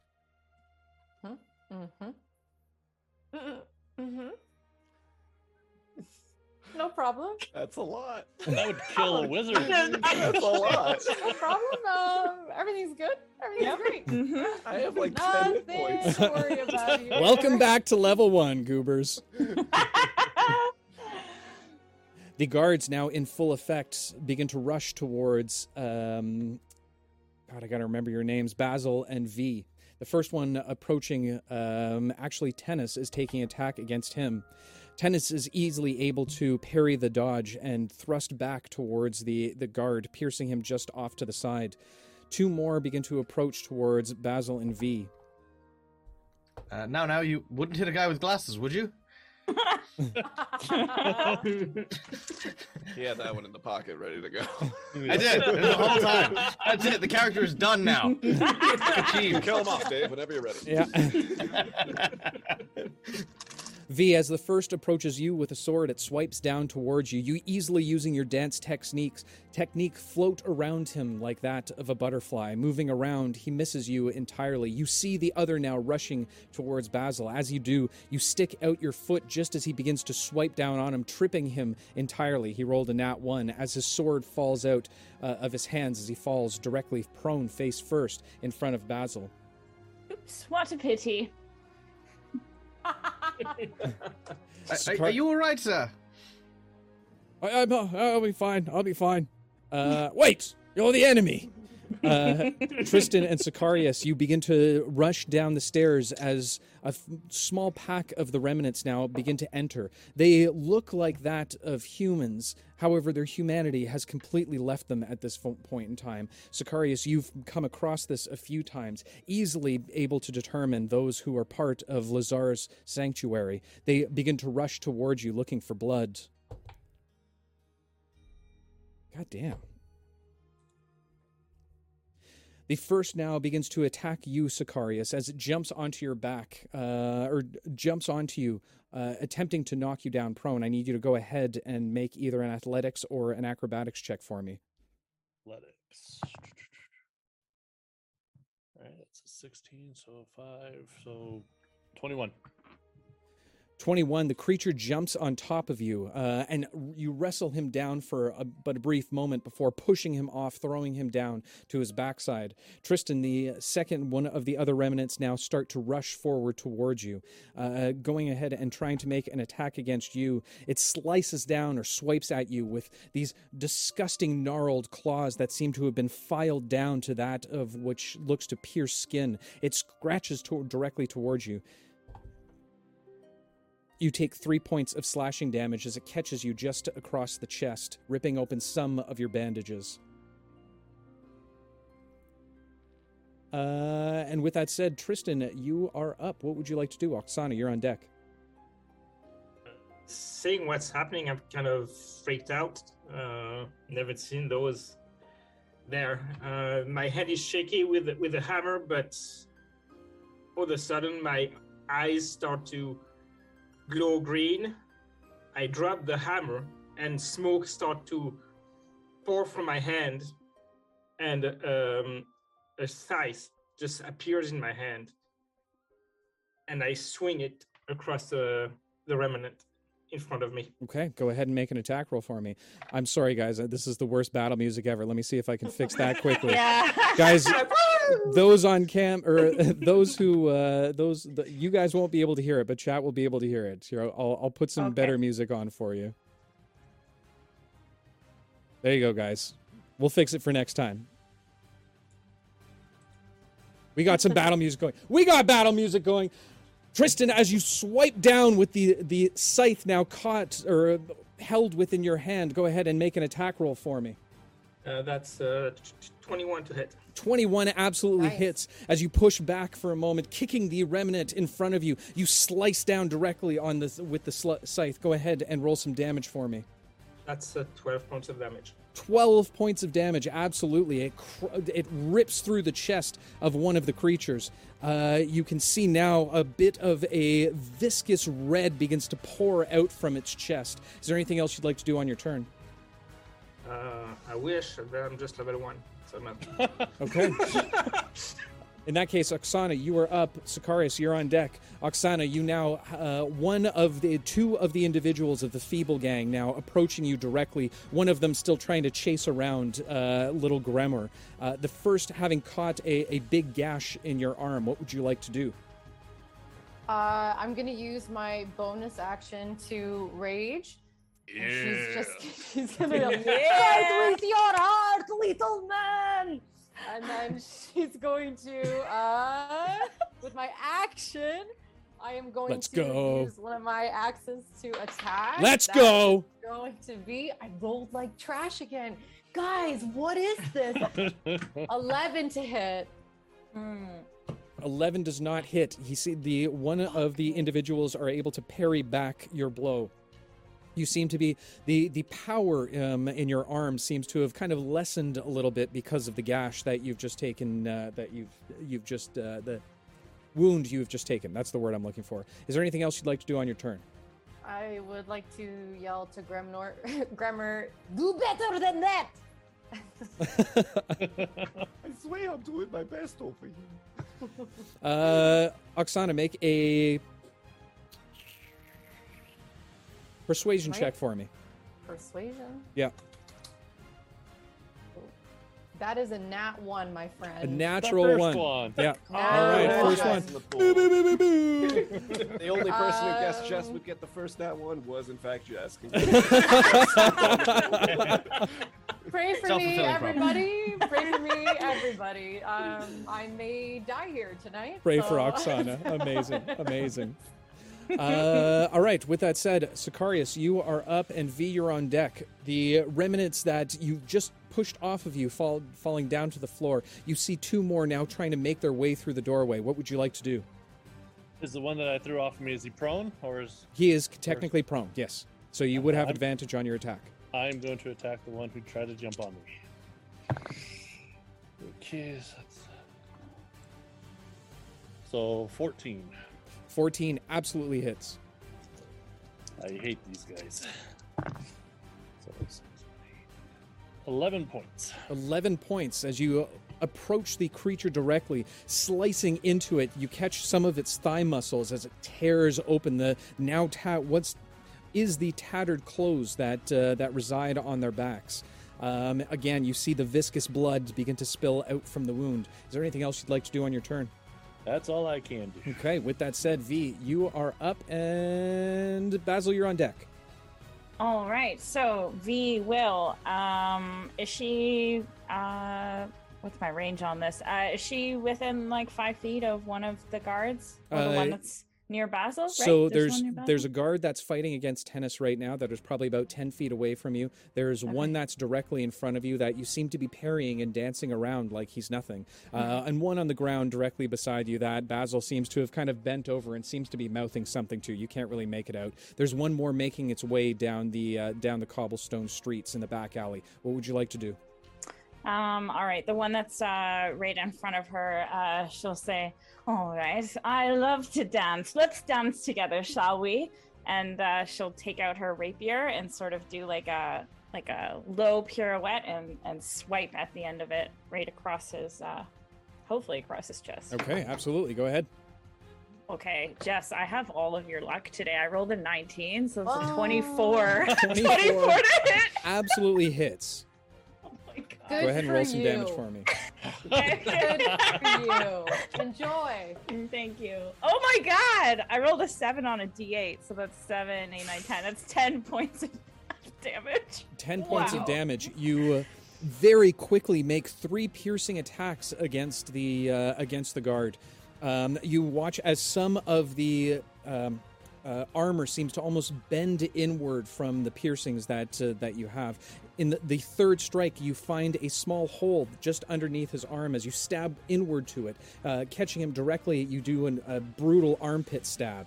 One of those brutal armpit stabs. Oh, God, stabs. It's the worst. When you get those armpit stabs, woo, let me tell you, the worst.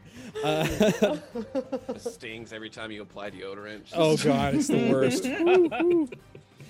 He grabs under his arm and bellows out as he kind of falls over to the side. He's looking relatively wounded at this point in time. Is there anything else you'd like to do on your turn? Yes, bonus action. V will use her Bardic Inspiration, and she will use it towards Basil, but she will do it by hopefully inspiring him by insulting the guard that is in front of her. And she'll say... Let's hear it. First insult of the campaign. Let's go. All right. She'll say, you think you're so strong with your shield and your weapon, but really you're as useful as a knitted condom. Sorry, my digression. Wow. Okay. So that's a D6. That's a D6. All right. I'm not sure how... Oh, a D6 of damage? No, sorry, it's inspiration. Oh. So for Basil. Okay, Basil, you now have a D6 of inspiration. With that said, staring down, you catch just a quick wink from your newest companion V as you kind of tilt your head upward, seeing this useless guard on the ground. Ten is still facing off against one of the other guards, while one now holds onto his armpit from a brutal armpit stabbing. Another guard now seems to be making his way closer to you from the back of the alley. What would you like to do? Grimmor, you're on deck. All right, so Basil leans down. He sort of crouches down and offers his hand to the guard. He says, oh, now come, see? An enemy is just a friend whose story we have not yet understood. There's nothing to fear here. And I reach out to try and help him to his feet. Okay. Does he reach back at all? He kind of looks up with confusion as he reaches out to grab your hand. All right. As this happens, there's this kind of very gentle smile that's on Basil's face as he looks at the guard. And as this happens, all of a sudden, twisted around his back, the shadow of Basil starts to shift and transform.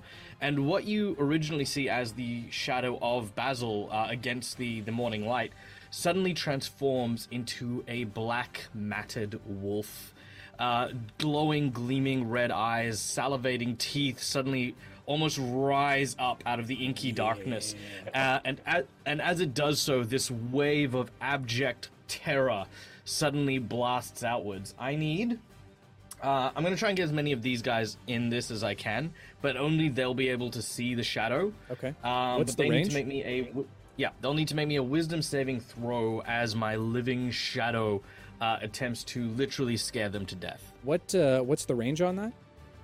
30 feet. Yep, you can absolutely try and attempt to do it. You need wisdom saving throws. Not that one. Okay. Jesus. I feel like Jess tonight. Three of the individuals look up and begin to cower based on the frights that they see. V, you now... The individual that you were just fighting with kind of looks up in terror. You see his eyes grow wide as you peer back and see nothing there. The other two now, the one that's running down the alley quickly looks and just turns around, nope, and starts to make his way back out of there. The only one who saved was the one who seems to be completely engaged with tennis at this point in time. Okay, so the ones that failed... take 3 points of damage and are now afraid of me. Okay.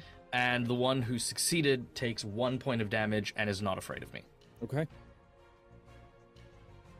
Can I also say I'm just very, very happy that Dag has joined the cast after that kind of description, ladies and gentlemen. Yeah. We picked a good one, sir. We picked a good one. The individual who is standing in front of you quickly pulls his hand away and kind of skits back on his butt and starts moving backwards or trying to move away from you at this point.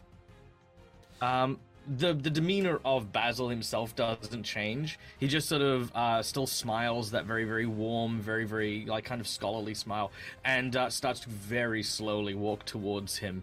And as he does so, you kind of almost look as he's looking down his nose at this guy now, and he says, "Oh, come now. You're one of the upstanding guards, aren't you?" He lets out a very womanly scream as he tries to get to... Yeah, close to that. That's a good one. You should consider voice acting, Bobby. As he continues to skitter backwards, what would you like to do? That's it. I'm just scaring him for the time being. Okay. The guard with the brutally pierced armpits slowly makes his way over, helping his friend up as they begin to run back down the alleyway. V, you'll be able to get an opportunity attack to one of them. You can attack the injured individual or the non-injured individual. I want to kill a guard. Yeah, Jesus. You want to. Do I want to, though? I don't know. Just go non-lethal. Okay, yeah, that's true. Can I take my rapier on this and sort of like twirl it around and hit him in the head with the handle of it? You can certainly try, trademark. Okay, all right. Don't sue us, please. I don't think we... Matt Mercer, if you're watching, it's just a great line, buddy. That's a 10. A 10, okay. As you attempt to kind of swipe towards the guard, he quickly is able to move out of the way. He's fucking full board and out of there at this point in time. He wants nothing to do with this alleyway anymore. The guard that had started to make his way down just, nope, turns around and begins to run off. The only one still there seems to be the one fighting off against Tennis. He's going to make another attack at Tennis. And as he does, he catches the man directly on his forearm, tearing a huge chunk directly out of his arm. You watch as blood now begins to pour down onto the concrete in front of you, dripping down the viscous. The fetal boys are now going to go ahead and continue their attacks on both Oksana and Grimmor. The one chasing Grimmor around seemingly trips over his shoelace, falling to the ground with a natural one. The other two are going to try again to make two attacks against Oksana. Hey, why? Because you're big. The first is able to make the attack and catches you just off guard as he pounds down on your back with the butt of his dagger. The other, you're able to parry out of the way. That is going to be 2 points of damage as you catch it just on the back of your neck. You watch as kind of stars now cloud your vision and get a little bit blurry from the impact of the blow. What kind of damage is that? Bludgeoning damage. Mm-hmm. Oh, nice. Thank God. Nice. Okay. The creature that stands in front of you, the remnant, Tristan, gives off a loud screech before attempting to pounce at you once again, even in his wounded state. That's going to be a 14. It is going to once again make a claw attack against you with 2 points of damage as it catches you once again. Sicarius, the... the two creatures now making their way in through the doorway. First is going to make... God damn, my rules are horrible today. Good. Okay, just relax, Jess. The first attempt is going to try and... Oh, right, Cross the Streams is absolutely correct. Your damage is halved because you're raging right now, Jess. That's correct. Okay, just so you know. Yeah. The first is going to leap over the one on the ground and once again try and grapple you and push you to the ground. I need another contested check. That'll be 15. That is going to be a natural one for me, but that's okay because we have our super... they can't see it on camera anyway. We have our super fancy Careful Cantrip dice, which I'm not so mad when I get natural ones anymore. As it jumps towards you, you're able to push it off to the side as it flies off to directly behind you. The second it is going to also try and make an attack against you. That is going to be a natural 20. As it comes down with two arms, as the other pier flies over your shoulder, comes crashing down. As it does, you take 6 points of slashing damage. All right. I'm like, I'm dead. That hurt. With that said, that is going to end the enemy's turn. Tristan, you are up. Oksana, you're on deck. I jumped over you, didn't I? Did we skip a turn? Yep, we accidentally did. My bad. I'm so sorry. So we'll jump that in right now. Hold on to that, Tristan. Grimmor, you're up. All right, so Grimmor still kind of running away and then looking back and noticing that the dude tripped, but that Oksana is heavily bleeding. He's just going to say, "You leave Oksana alone! Leave her alone!" And then he says, "Leave her alone," at a high-pitched scream. And I'm trying to catch as many as I can in a 10-foot cone without hitting Oksana with this. I need a Constitution save from however many I hit. Okay. So there's four individuals. You can probably, based on where you're standing, it's not a very wide alley that you're in right now. You can probably hit all four. First roll is going to be an 8. Sorry, what did you say it was a save? Dex save? Constitution saving throw. Constitution? Okay, they have 0 con anyway. First is an 8, second is a 9, another 9, Jesus Christ, and a 15. The 15 passes. Okay. The other three take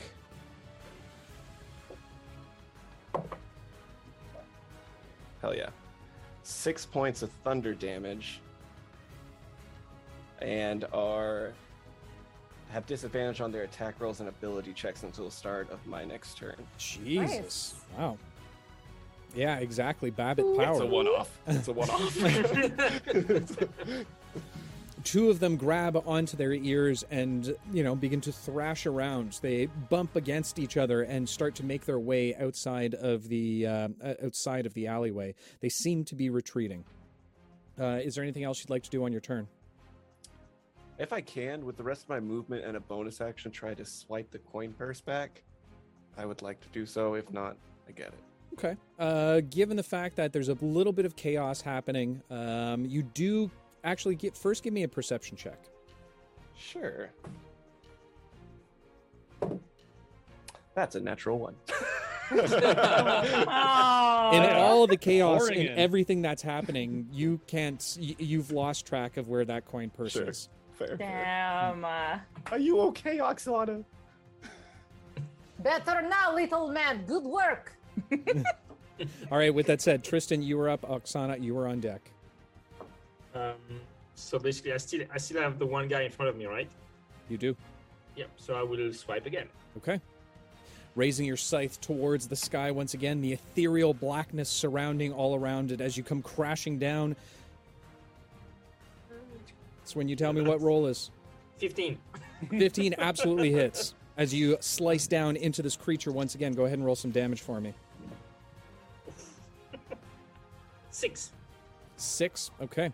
As you once again swipe down, making a perfect X on the chest of the creature now. You watch as it begins to suddenly almost dehydrates as the blood begins to pour out of it. The necrotic damage that seems to be overtaking it is making it wither away directly in front of you. As it does, it splashes down and falls dead directly in front of you. Is there anything else you'd like to do on your turn? Does Revenant have souls or not? They would. All right. So if I can, I would kneel down towards the body. I would undo the bandages on my hand, and my hand is blue, and 2 coins would appear from it. And I would put the 2 coins on the eyes of the Revenant, and I would say, "Your life was taken. Your soul is angry, but it's time for you to cross." And I would press it on their forehead, and their souls would leave and go to the afterlife. Okay. As you press down on the forehead, the rest of the body starts to turn a very, very gray white. And I would stand again. Okay. As you stand back up, ready to take on the other two that are directly in front of you. One that's kind of got pushed. So there's two that are left in front of the doorway. There's one's prone right now. One's in combat with Sicarius. The other just got thrown off to the side. It's kind of a little bit ways behind you. Oksana, you are up. Sicarius, you're on deck.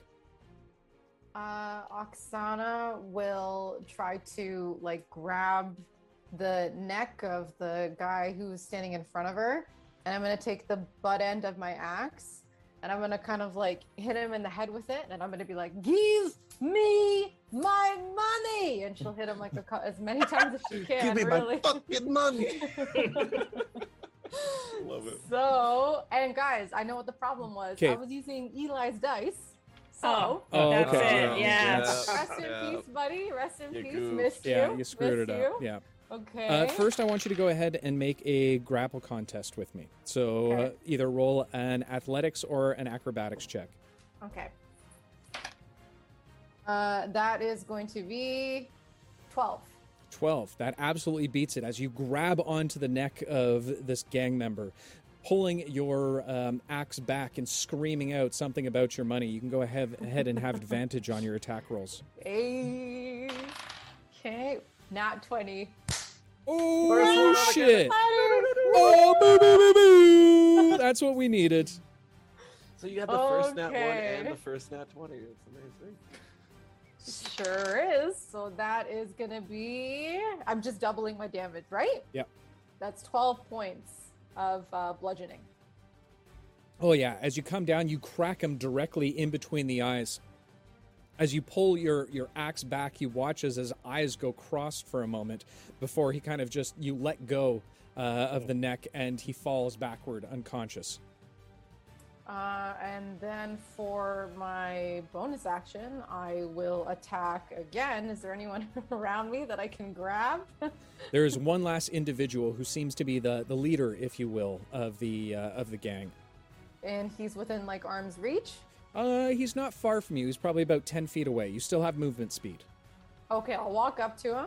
Okay. And then I'm going to hit him again on the top of the head with the butt end of my axe. Okay, go ahead and make an attack roll for me. That is going to be 15 to hit. 15 absolutely hits as you come crashing down with the butt of your axe on the top of his head. Go ahead and roll some damage for me.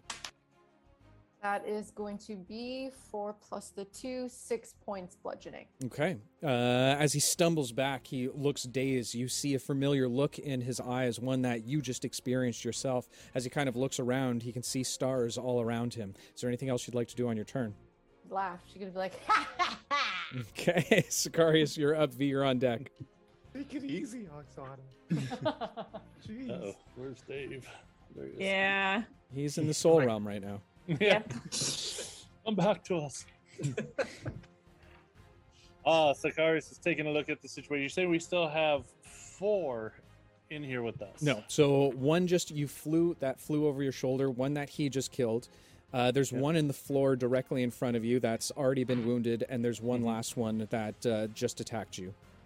Okay, I was thinking there's more. All right, so I'm going to... Sicarius will then continue to attack the one that's on the floor. Okay.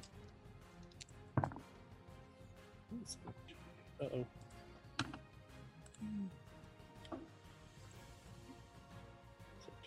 So I go, I'll just take my greatsword and it comes straight down on him again with a 22 to hit.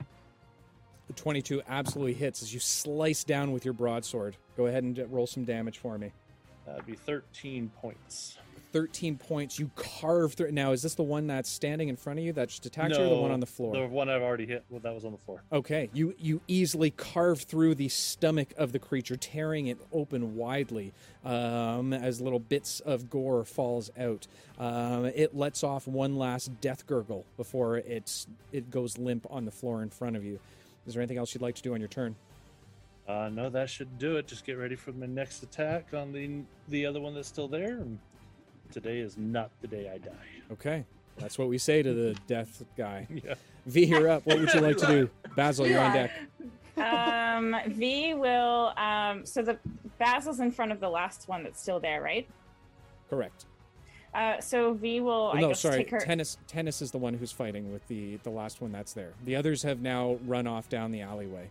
in super fear.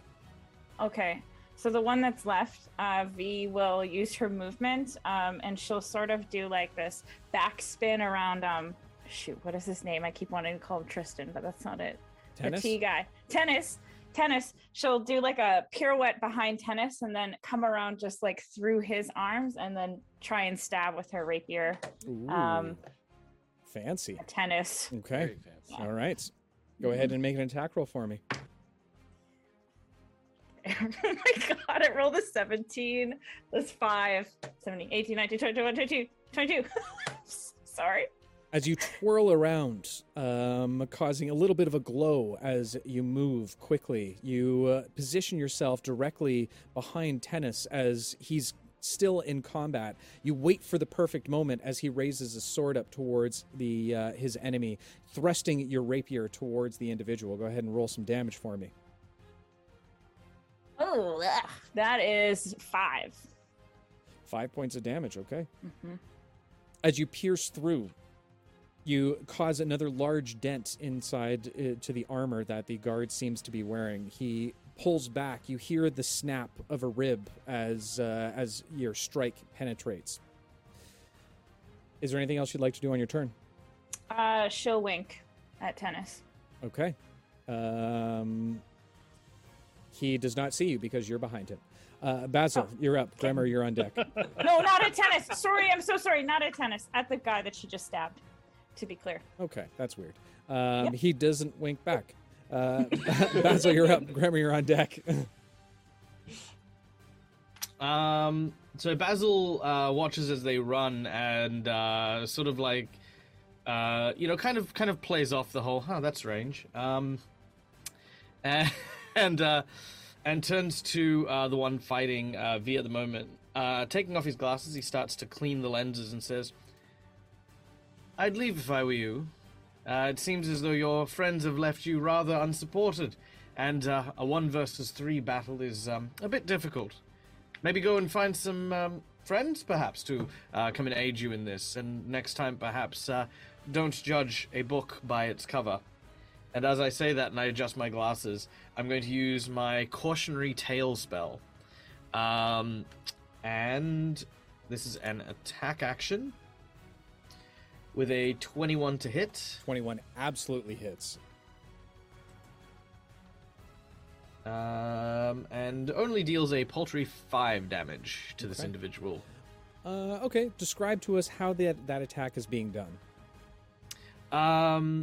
So as this attack is being done, and his words kind of leave his mouth, you can kind of almost see this like this ethereal shimmer that echoes around the sonic resonance from his lips. As the words sort of make their way and reach his ear, all of a sudden you kind of see this like droplets of blood start dripping down the ear that it enters.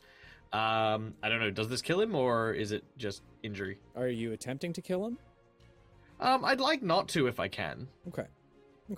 But yes, basically his ears start to bleed from the words, almost as if hearing them has like caused like ruptures to sort of happen among his inner ear, disorienting and kind of just sending these shrill shivers down the back of his neck. Okay, as he grabs onto his ears from the shrill sound, he lets out a bellow as he looks up in time to see V wink at him. He turns and begins to also run down the alleyway.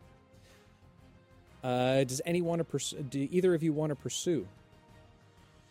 No. He will stay. Okay.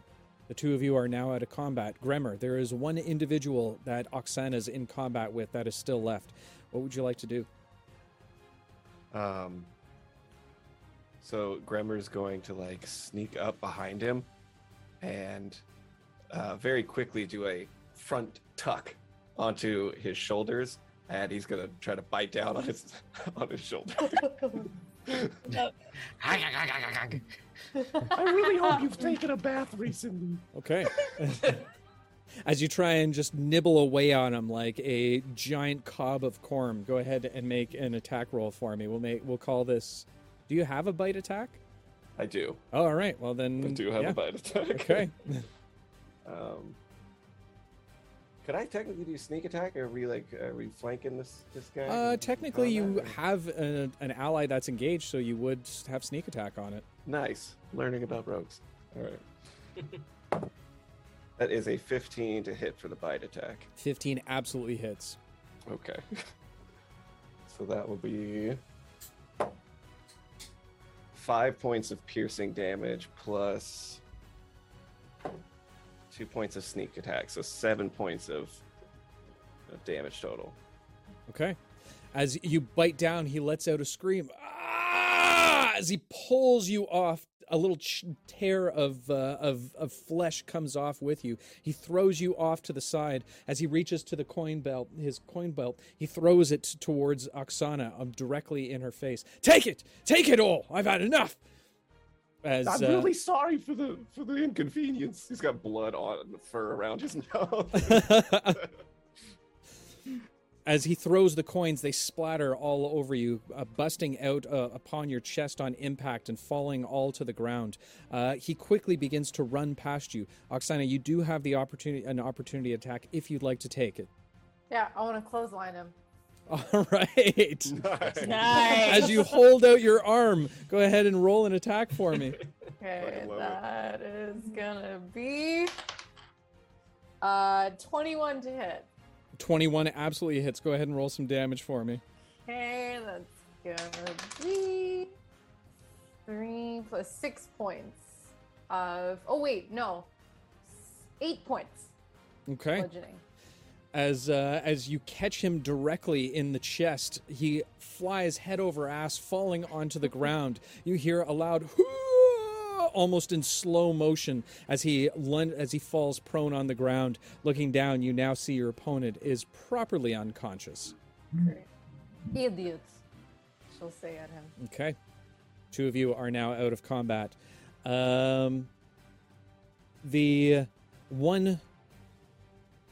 The two remnants that remain, you tore that one out. The one that is facing Sicarius is going ahead and make another two swipe attack against him. You're easily able to hold your sword up as it catches the blade. You hear that sound of nails on a chalkboard as it scratches down the blade of your sword. The other now begins to approach from behind you and is going to try and take an attack from the behind. It catches you as it tears down your back. You take another 4 points of slashing damage. Oh, that hurts. 4? I don't like that look. They know. As the Tristan, you watch the creatures now flanking your companion. You feel a rumble almost inside of your mind. And as it does, the scythe leaves your hands entirely and begins to swirl around. Becoming almost like a top, it leaves your hand, flying over towards the two creatures, slicing through both of them numerous times, causing them to just become shredded directly in front of Sicarius as they fall to the ground. Again, the voice emanates from the back of your mind again. He is important for later. The fuck? As the two bodies hit the floor, Sicarius will drop to his knee, grab a hold of his necklace and say, "Please protect me." And with that, I give myself lay on hands and heal myself for 5 points. Okay. Tristan, with your wounds, you feel almost as if a poison now begins to leach into your blood. Sicarius, your lay on hands you know would have healed you, but you are aware of the disease that comes with some of the remnants. Looking over towards your new companion, Tristan, you can see the blood coming from his chest. What would you like to do?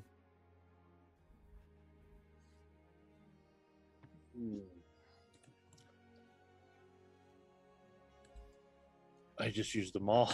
I have 1 or 2 hit points left. Shit.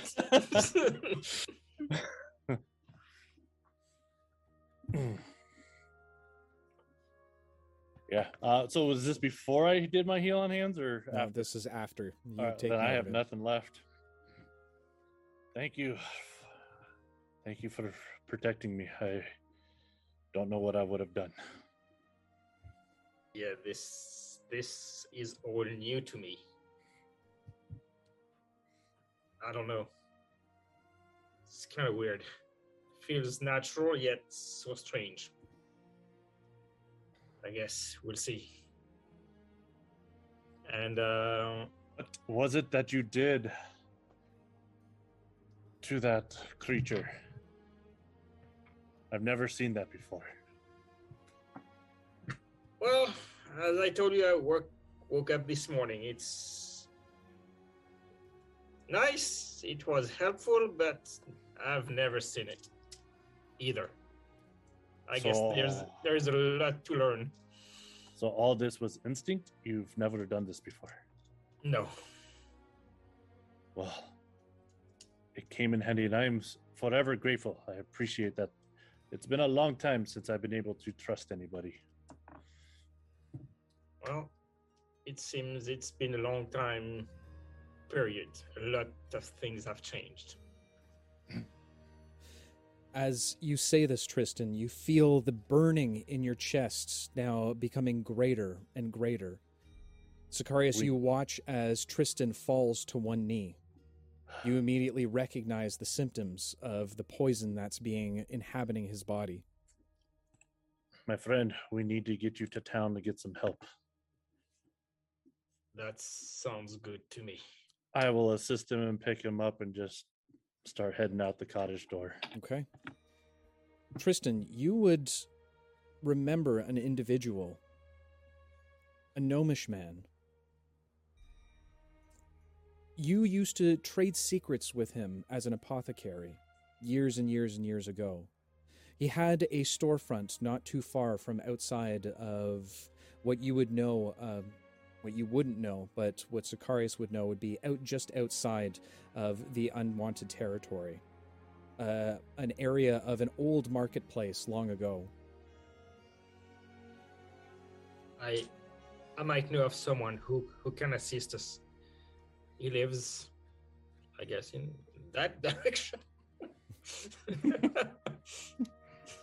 Then that's where we shall go.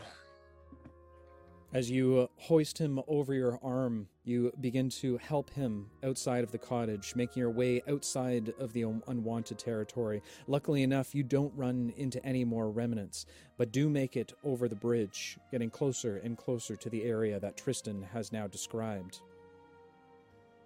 Finally making your way to the shop, you can see that it seems to be somewhat boarded up. However, there seems to be a light on the second floor. Go to the door. Just pound on the door. Try to get someone's attention. Door does not seem to be locked and seems to swing open as you bang on it. Then just drag him in. I'm not waiting for anybody in that case. Okay. Start looking if there's any type of potions or anything that could help heal him. Yep. Disappearing through the doorway.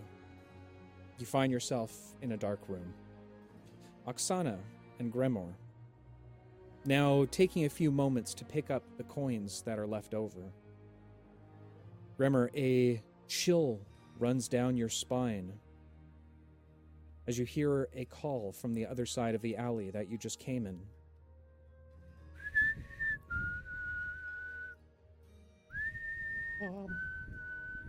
Oksana, we gotta go. Preferably this way, and now. What is the matter? Help me just go, okay? We gotta leave it. And he starts skittering off down the other's direction, the alley. What exactly? I didn't hear anything. He only it didn't get picked up by the mic. What did we hear? Oh, sorry, it was a whistling noise. I have to come up with a new call for that, but you would have recognized that as the call of the pets.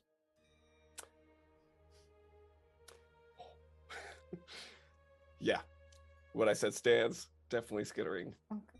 opposite direction of that. Oksana will, I'm going to try to pick up as much as I can. Wait, for Maggie and Carlos, please, hold on. I'll pay you back, I promise. Just let's go, please. She'll pick up as much as she can, but seeing that he's that spooked, she will take a look back to see what is freaking him out so much, and then follow and try to pick him up, scoop him up. Okay. First off, Grimmor, go ahead and make a navigation check for me. So, survival? Yes, or... survival check. My bad. I'm not particularly good at that. 8. Oksana, you try and follow quickly behind, but he seems to be moving quickly, darting back and forth. You are only about 10 feet behind him as he continues to swerve around some of these back corner alleyways of Dog's Breath. Eventually, making your way, you find yourself into a back alley that seems to be a dead end. Be calm, little one. Be calm. She'll pick him up. It's fine. I've got you. Which way do we get out of here? You can hear the whistling coming closer and closer. However, off to the side, you see a boarded-up window directly to your left-hand side. I will grab my axe immediately and swing at it to break the boards. Okay. As you crash through the boards, the window seems to open. Quick, let's get inside. Hurry. Yes. I'll go inside. Okay. Skitter inside. You disappear into the darkness. And I will try to, as a point, keep an ear out for, one, the whistle, and if there's any kind of talking coming from that same sort of position. Okay. Make a perception check for me. With advantage, because it's based on hearing. I don't know what I am, but I'm good at hearing. 9 and a 9. All right, well, 11 total. 11, okay. Disappearing into the building, you hear the sound of someone talking from the inside, but it seems far off from a distance. V and Basil, seeing now that Tennis has been wounded, he slumps over to the side, letting off a little bit of a cough. As he holds his hand out, you see a hand filled with blood at this point, knowing now that he's been caught on the side. Vee will go over and she'll kneel next to him and she'll say, "Can you keep a secret?" Of course. Watch this. This is a pretty nifty trick that I learned. And she'll cast Healing Word. Okay. 4. Oh my gosh, where are my dice? Ooh, nice. Plus 3, 5, 6, 7. 7 points of healing. Okay. Oh my God. As the wound seems to begin to close around itself, the bleeding slows down to just a bit of small droplets that appear around the wound itself. He looks up at you, giving a large smile. You now take in the man's face, a very attractive, mid-aged individual with shoulder-short hair that seems to wave in the wind. Mid-aged, like over the age of 18? Just curious. Yeah, he's probably in the range of about 30 at this point. Okay. Well, hello. It's so nice to see your face. It's quite handsome. You're a special type of magic yourself there, V. I like how you speak. How did those gods find us? Do you know? My guess? They must have had a magic detector on them, and they were in the vicinity. You must be careful when you cast. A magic detector? Well, that's fancy. Are they going to get a little blip now that I just healed you again? Perhaps. And so we must make haste quickly. I I agree, but first, Basil. Yes, my dear. Quick question. Did you find it very strange that everyone suddenly just ran away? Usually that is not, I know I was being a little aggressive with my sword, but usually that's not the reaction that I receive from most people. Well, many things can attribute to this, perhaps. Simply realizing that they've bitten off more than they can chew can often send people turning wayward. Other things might also come into play. Perhaps an inexperienced troop of would-be guardsmen may not find themselves too keen to find those with such a keen edge as yours, V. Insight check. Oh, can I make an insight check? See. Yeah, sure, go ahead. Okay. Wow, that sucks. But that's 24 on my deception. Well, that's a 3 for me, so. I'm a delightfully charming individual who is harmless. Oh, it's quite an explanation. I zoned out a little bit there, but I trust you. You seem like a good person. Shall we make haste? Yes. About where to make haste, perhaps, too. I've got that covered. I know of an individual in the area, at least a place where this individual used to reside. The domicile is more or less in, let's say, in occupants for the time being, and might provide us a pause for recompense. I will then presumably go this way, towards an old and abandoned house of some kind. Okay. As Basil begins to lead your way down a few alleys, making his way to what looks like an abandoned home, more along the lines of an abandoned storefront. He finds a doorway that easily opens.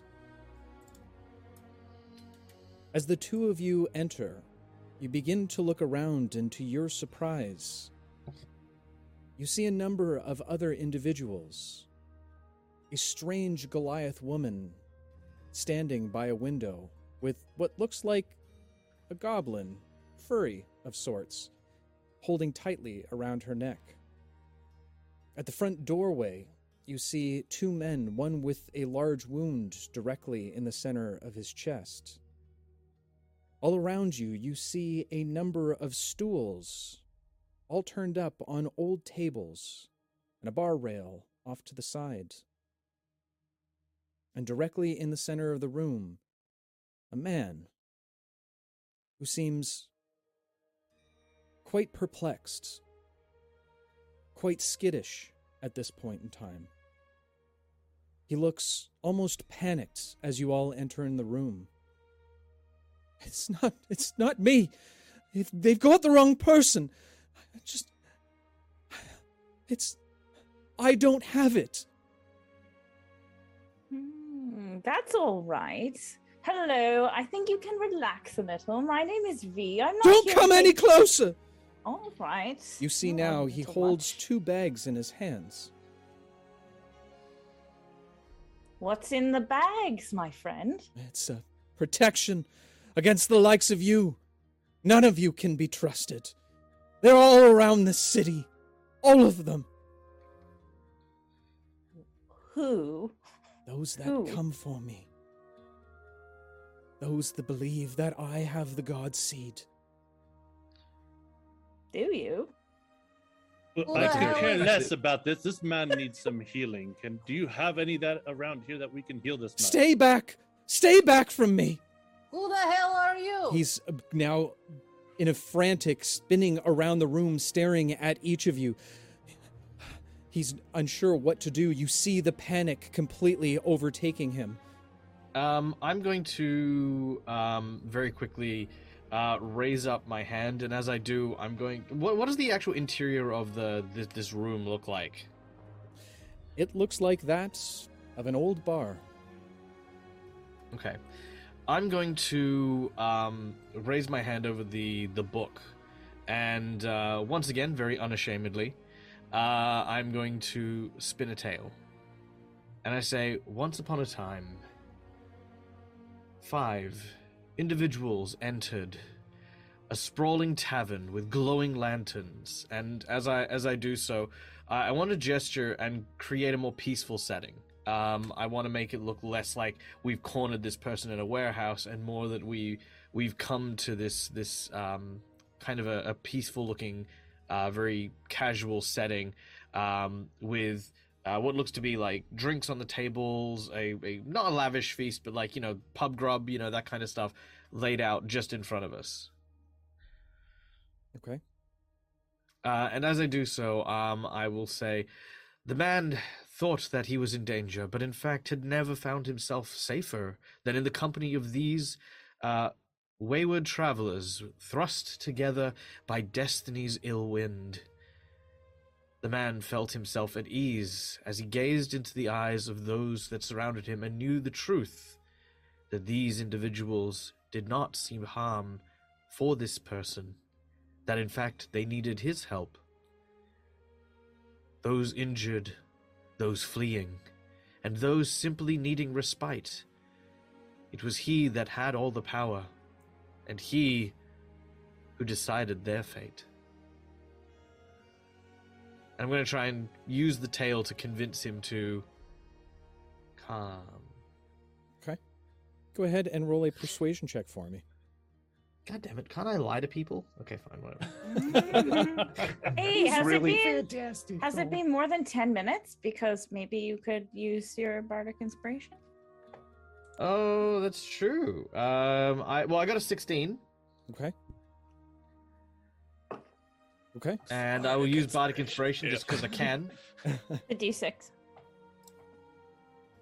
That's an extra 5, so that's 21. The man slowly begins to lower his hands, his breathing becoming more at pace. As Tennis bursts past you, "Enough of these shenanigans! Who is this idiot in the bar?" The man immediately snaps out of the trance that you've gone ahead. "None of you will take me then!"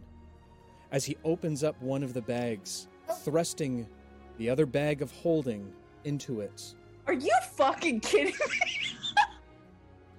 You watch as the man's hand begins to pull itself inside of the bag. He stares at it as almost his skin begins to peel off in front of the other one. A white ember begins to glow all around the bag as he continues to be pulled inward to it. A bright white light bursts out in front of all of you. And so, you meet in a tavern as the walls collapse all around you. And so, our story begins. Let's roll that intro, baby!